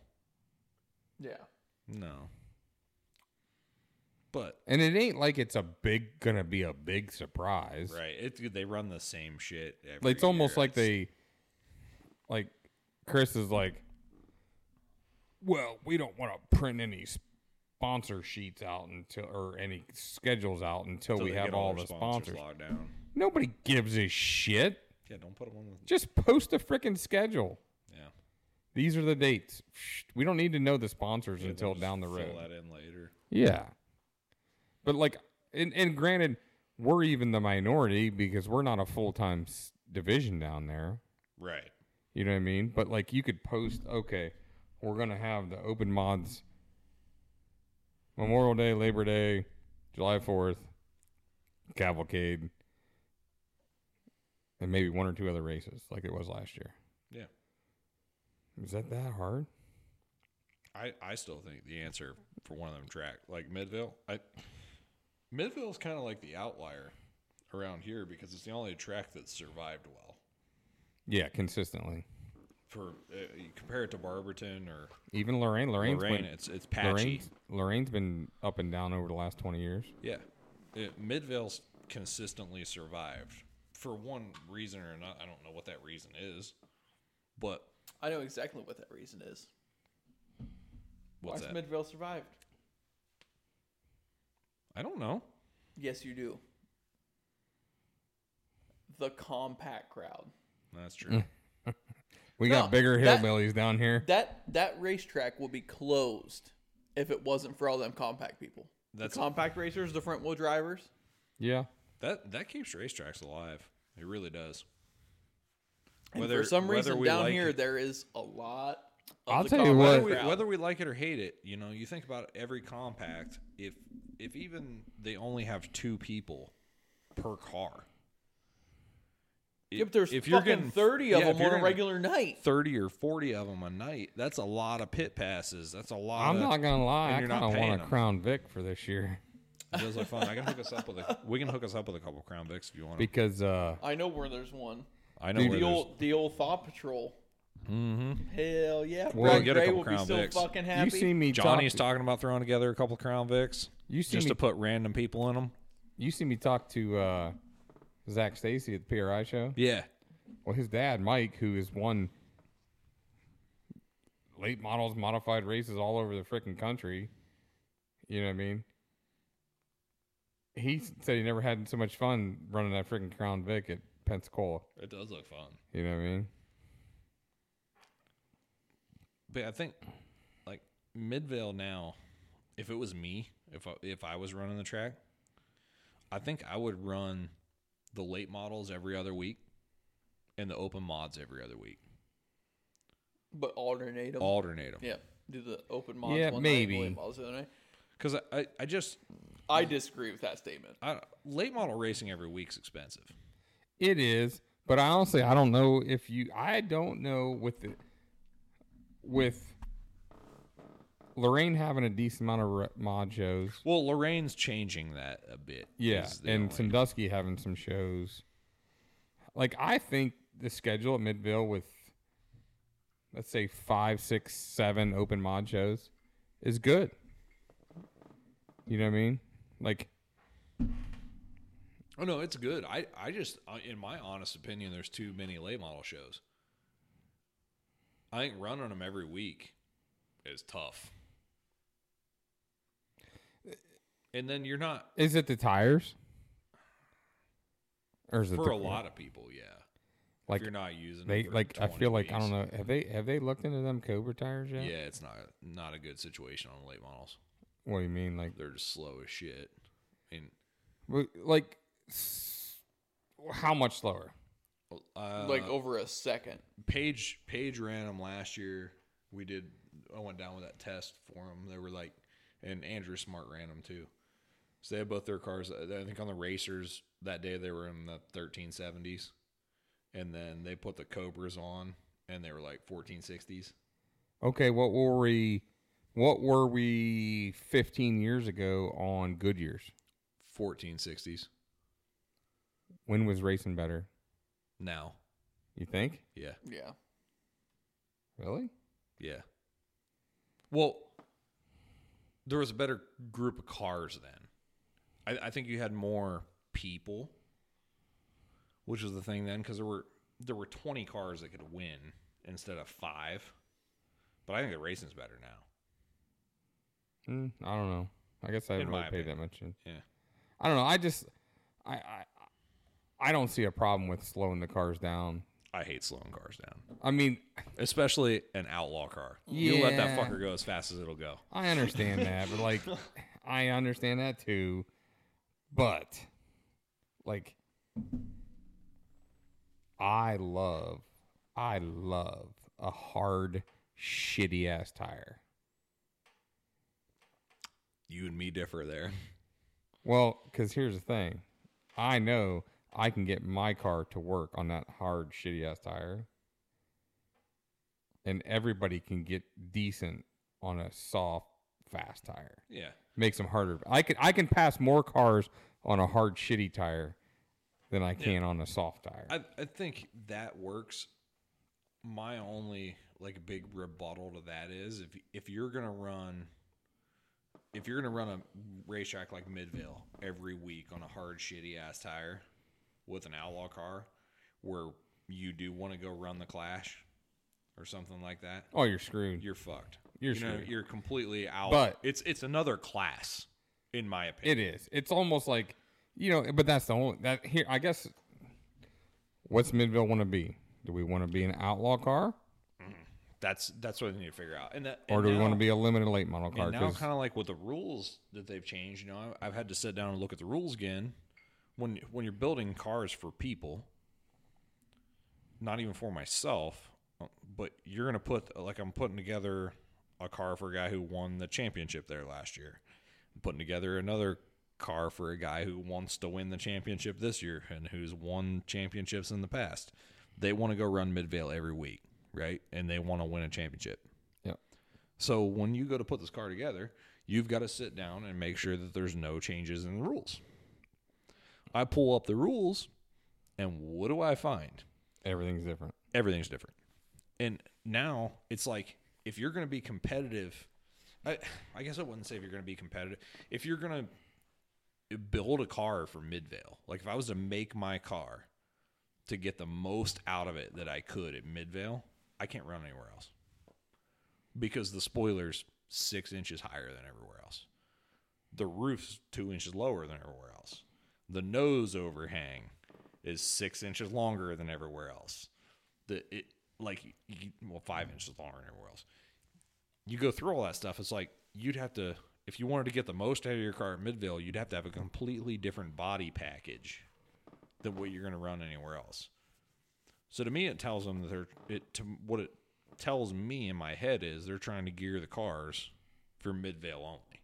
Yeah. So why? So So why not go to it? Like you're saying, why not just go to another tire because nobody is going to take a car down there that's going to run one anywhere else. right, and you probably honestly like I hate that theory. I like the be symmetrical about like just make your rules like everybody else's. yeah, but Be they done with it. didn't do that. No, they went the other way. So I mean, like right there for uh for Midvale just being Midvale, and they want to just be Midvale. There's nothing else close to them. Be honest with you, they could make their body rules wherever they want, and they could run Cobra tires, and it ain't gonna affect anybody other than like possibly two people.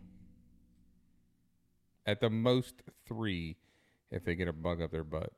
Yeah, You know what I mean? Like yeah, because nobody else is going anywhere else. Nobody's going anywhere else. So why not? Like why not? I, other than to make money on selling tires. And they obviously can't like cater the rules to what I'm doing because I run down there three times a fucking year. You know what I mean? Right. Like it's not like I'm going there every week and then trying to go somewhere else once in a while. Right. The only person who's doing who runs down there a lot and goes other places is Brandon. Yeah, and if it comes down to it, He'll just build another car. he's got three cars already. he can have a Midvale car and everywhere else, two everywhere else cars. Yeah, How many cars they got right now? Three. they're I down don't to even two. know now. Down to two. I thought there was two at this shop, his shop. That's the one's already bought. Oh, okay. Because I seen he just did That the was one, black car. Yeah, they're down to two. just two. Okay. Yeah, it's just I don't know. I'd rather just the symmetry and rules because then too, if you want to put it like they they kicked around that idea last year, they're going to run a seven thousand dollar to win show for the July Fourth race, and and try to make it a big deal. You're not gonna get anybody else to come down there and put a two barrel on their car, Not a two barrel. and definitely not now to change How all the body crazy is shit. How crazy is it? I guarantee you'd probably get more cars show up with a goofy body rule Then it, oh yeah, than a two barrel. Even Oh. though they'd spend a thousand dollars changing their body because that's fun. for one race, but they wouldn't spend a thousand dollars on a good two barrel carburetor. I still think July third, you need to run a fucking run what you brung fucking outlaw late model race. Sideboards, no roofs, whole fucking deal. That'd be cool as shit. I'd be all in. Probably put like some. You put like twelve inch boards down the side. Just Twelve foot bars, not twelve inch. 12 foot boards, yeah. Twelve foot boards. You just throw all the rules out Get a the sprint window. car wing. Put some probably probably put like some eight hundred pound left side springs in the car. And just let her at son of a bitch eat. Let that motherfucker Dude, it'd be eat. so fun. But you know what nobody so does? fun. You know what I you know what I one of these you years. You know how many people would fucking show up for that? You know what I want to do? One like this year, next year, and the next. Let's just say the next three years. I want to go to the Call of the Wild. And run it? Yes. At Kalamazoo, All I want to go You got- because you got, a late model sitting around. because there's something I, I'm I could be wrong. I've never been there, but I weird. It's a weird beast. I think they're doing. I, I think the there's zoo. there's doing there there's something I don't know if they're doing. Granted, I haven't been there. There's something I'd want to try that I don't know if they're doing that I think would make that thing just suck down the. Are you going to publicly announce this? or- Nope. You keep that to yourself. You can't leave me hanging like that. No, he's keeping that to himself. Mr. Tracksuit, it's fine. you can fucking wait and figure it out later. What uh? What was the nephew's name on The Sopranos? Fuck, you asking the wrong dude. Like I don't pay attention to he's got shit. the curly hair, half fro like Emerson does. Of course, he was never that tall, but that's what he reminds me of. I have no idea who you're talking about. I'm not gonna lie. You ever watched Sopranos? Nah. Oh, I was probably in kindergarten. That is also a possibility. Should we wrap this thing up soon? You think? Nah, we're good. Okay. I mean, how late you want to go? It's only eleven thirty. Yeah. What time we actually start? Uh, two hours thirty minutes ago.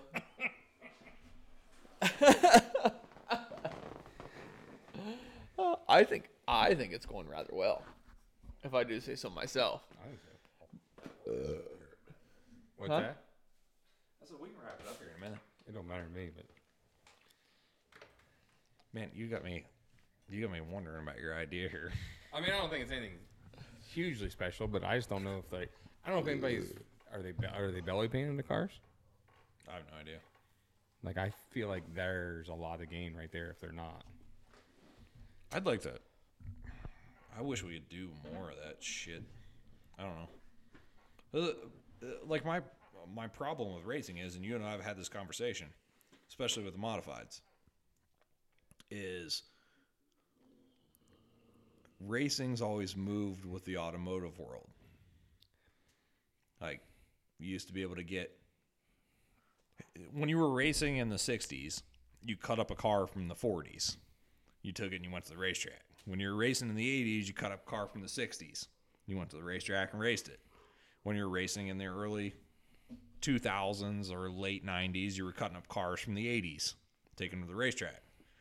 You can't cut up a car from 2010 No. and take it to the I was racetrack. gonna say that is not the case now. Well, and here's the other crazy thing: in the '90s and 2000s, the street stocks and sportsman cars were from the '90s, Mhm. and now they're all from 1985. yeah. Every except for like two cars. Dennis Wood. Everybody else has a Monte Carlo, which I don't get because Dennis Wood wins a lot of the races. So why is everybody got a Monte Carlo? And the Camaro I built last year. Don't take it away from that. Yeah. Oh, yeah, sorry, sorry, forgot about the Monte or the Camaro. The Camaro was Should have should have built a Firebird. the Camaro was sweet. Should've Same built thing. A Firebird. You just changed the badge. But But no, like I, that's It- my thing. Like it's I mean, my cousin Ed's car, he ran like a '94 Camaro. Did I say that wrong? no. Oh. Cousin Ed had a car? My cousin Ed? Yeah. Like like crazy Eddie? No, no, no. No. Ed Middle. not You would have raced Not like not, Not- like bullets, Eddie. No, No, no, not, not do it. that. Uh, not that's fast Eddie. not Eddie, Eddie Eddie Van Halen. No, no. no. Oh, all right, no. fast Eddie. That's I'm like, I'm No, like I was like, cousin he used to drive. no. Did he? Cut- Can we get fast Eddie on this bitch? Probably. Yes. But no, cousin Ed in like, so he started racing.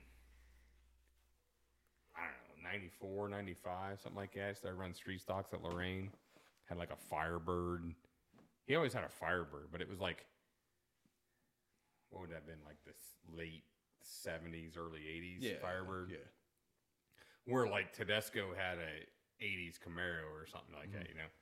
He raced against them guys, and then he was running Ohio stock a lot at Lorain, like against Jimmy Carter, and he had a Firebird. Jimmy had like a third design howl car. Ed had a freaking stock car that he built the frame around. But uh like his body style that he always ran, he ran a lot was a like 94 Camaro. You know, which was like the next generation from what everybody thought they had to run 5 or 10 years ago in a super late model, a 92 Camaro. And the only reason they called it a 92 Camaro is because that's the last freaking year they built the son of a bitch. you know, but like that right there just shows the evolution of how it hasn't. It's it's like now. You- You go to street stock, they want you to run a fucking Muncie transmission. There's none left.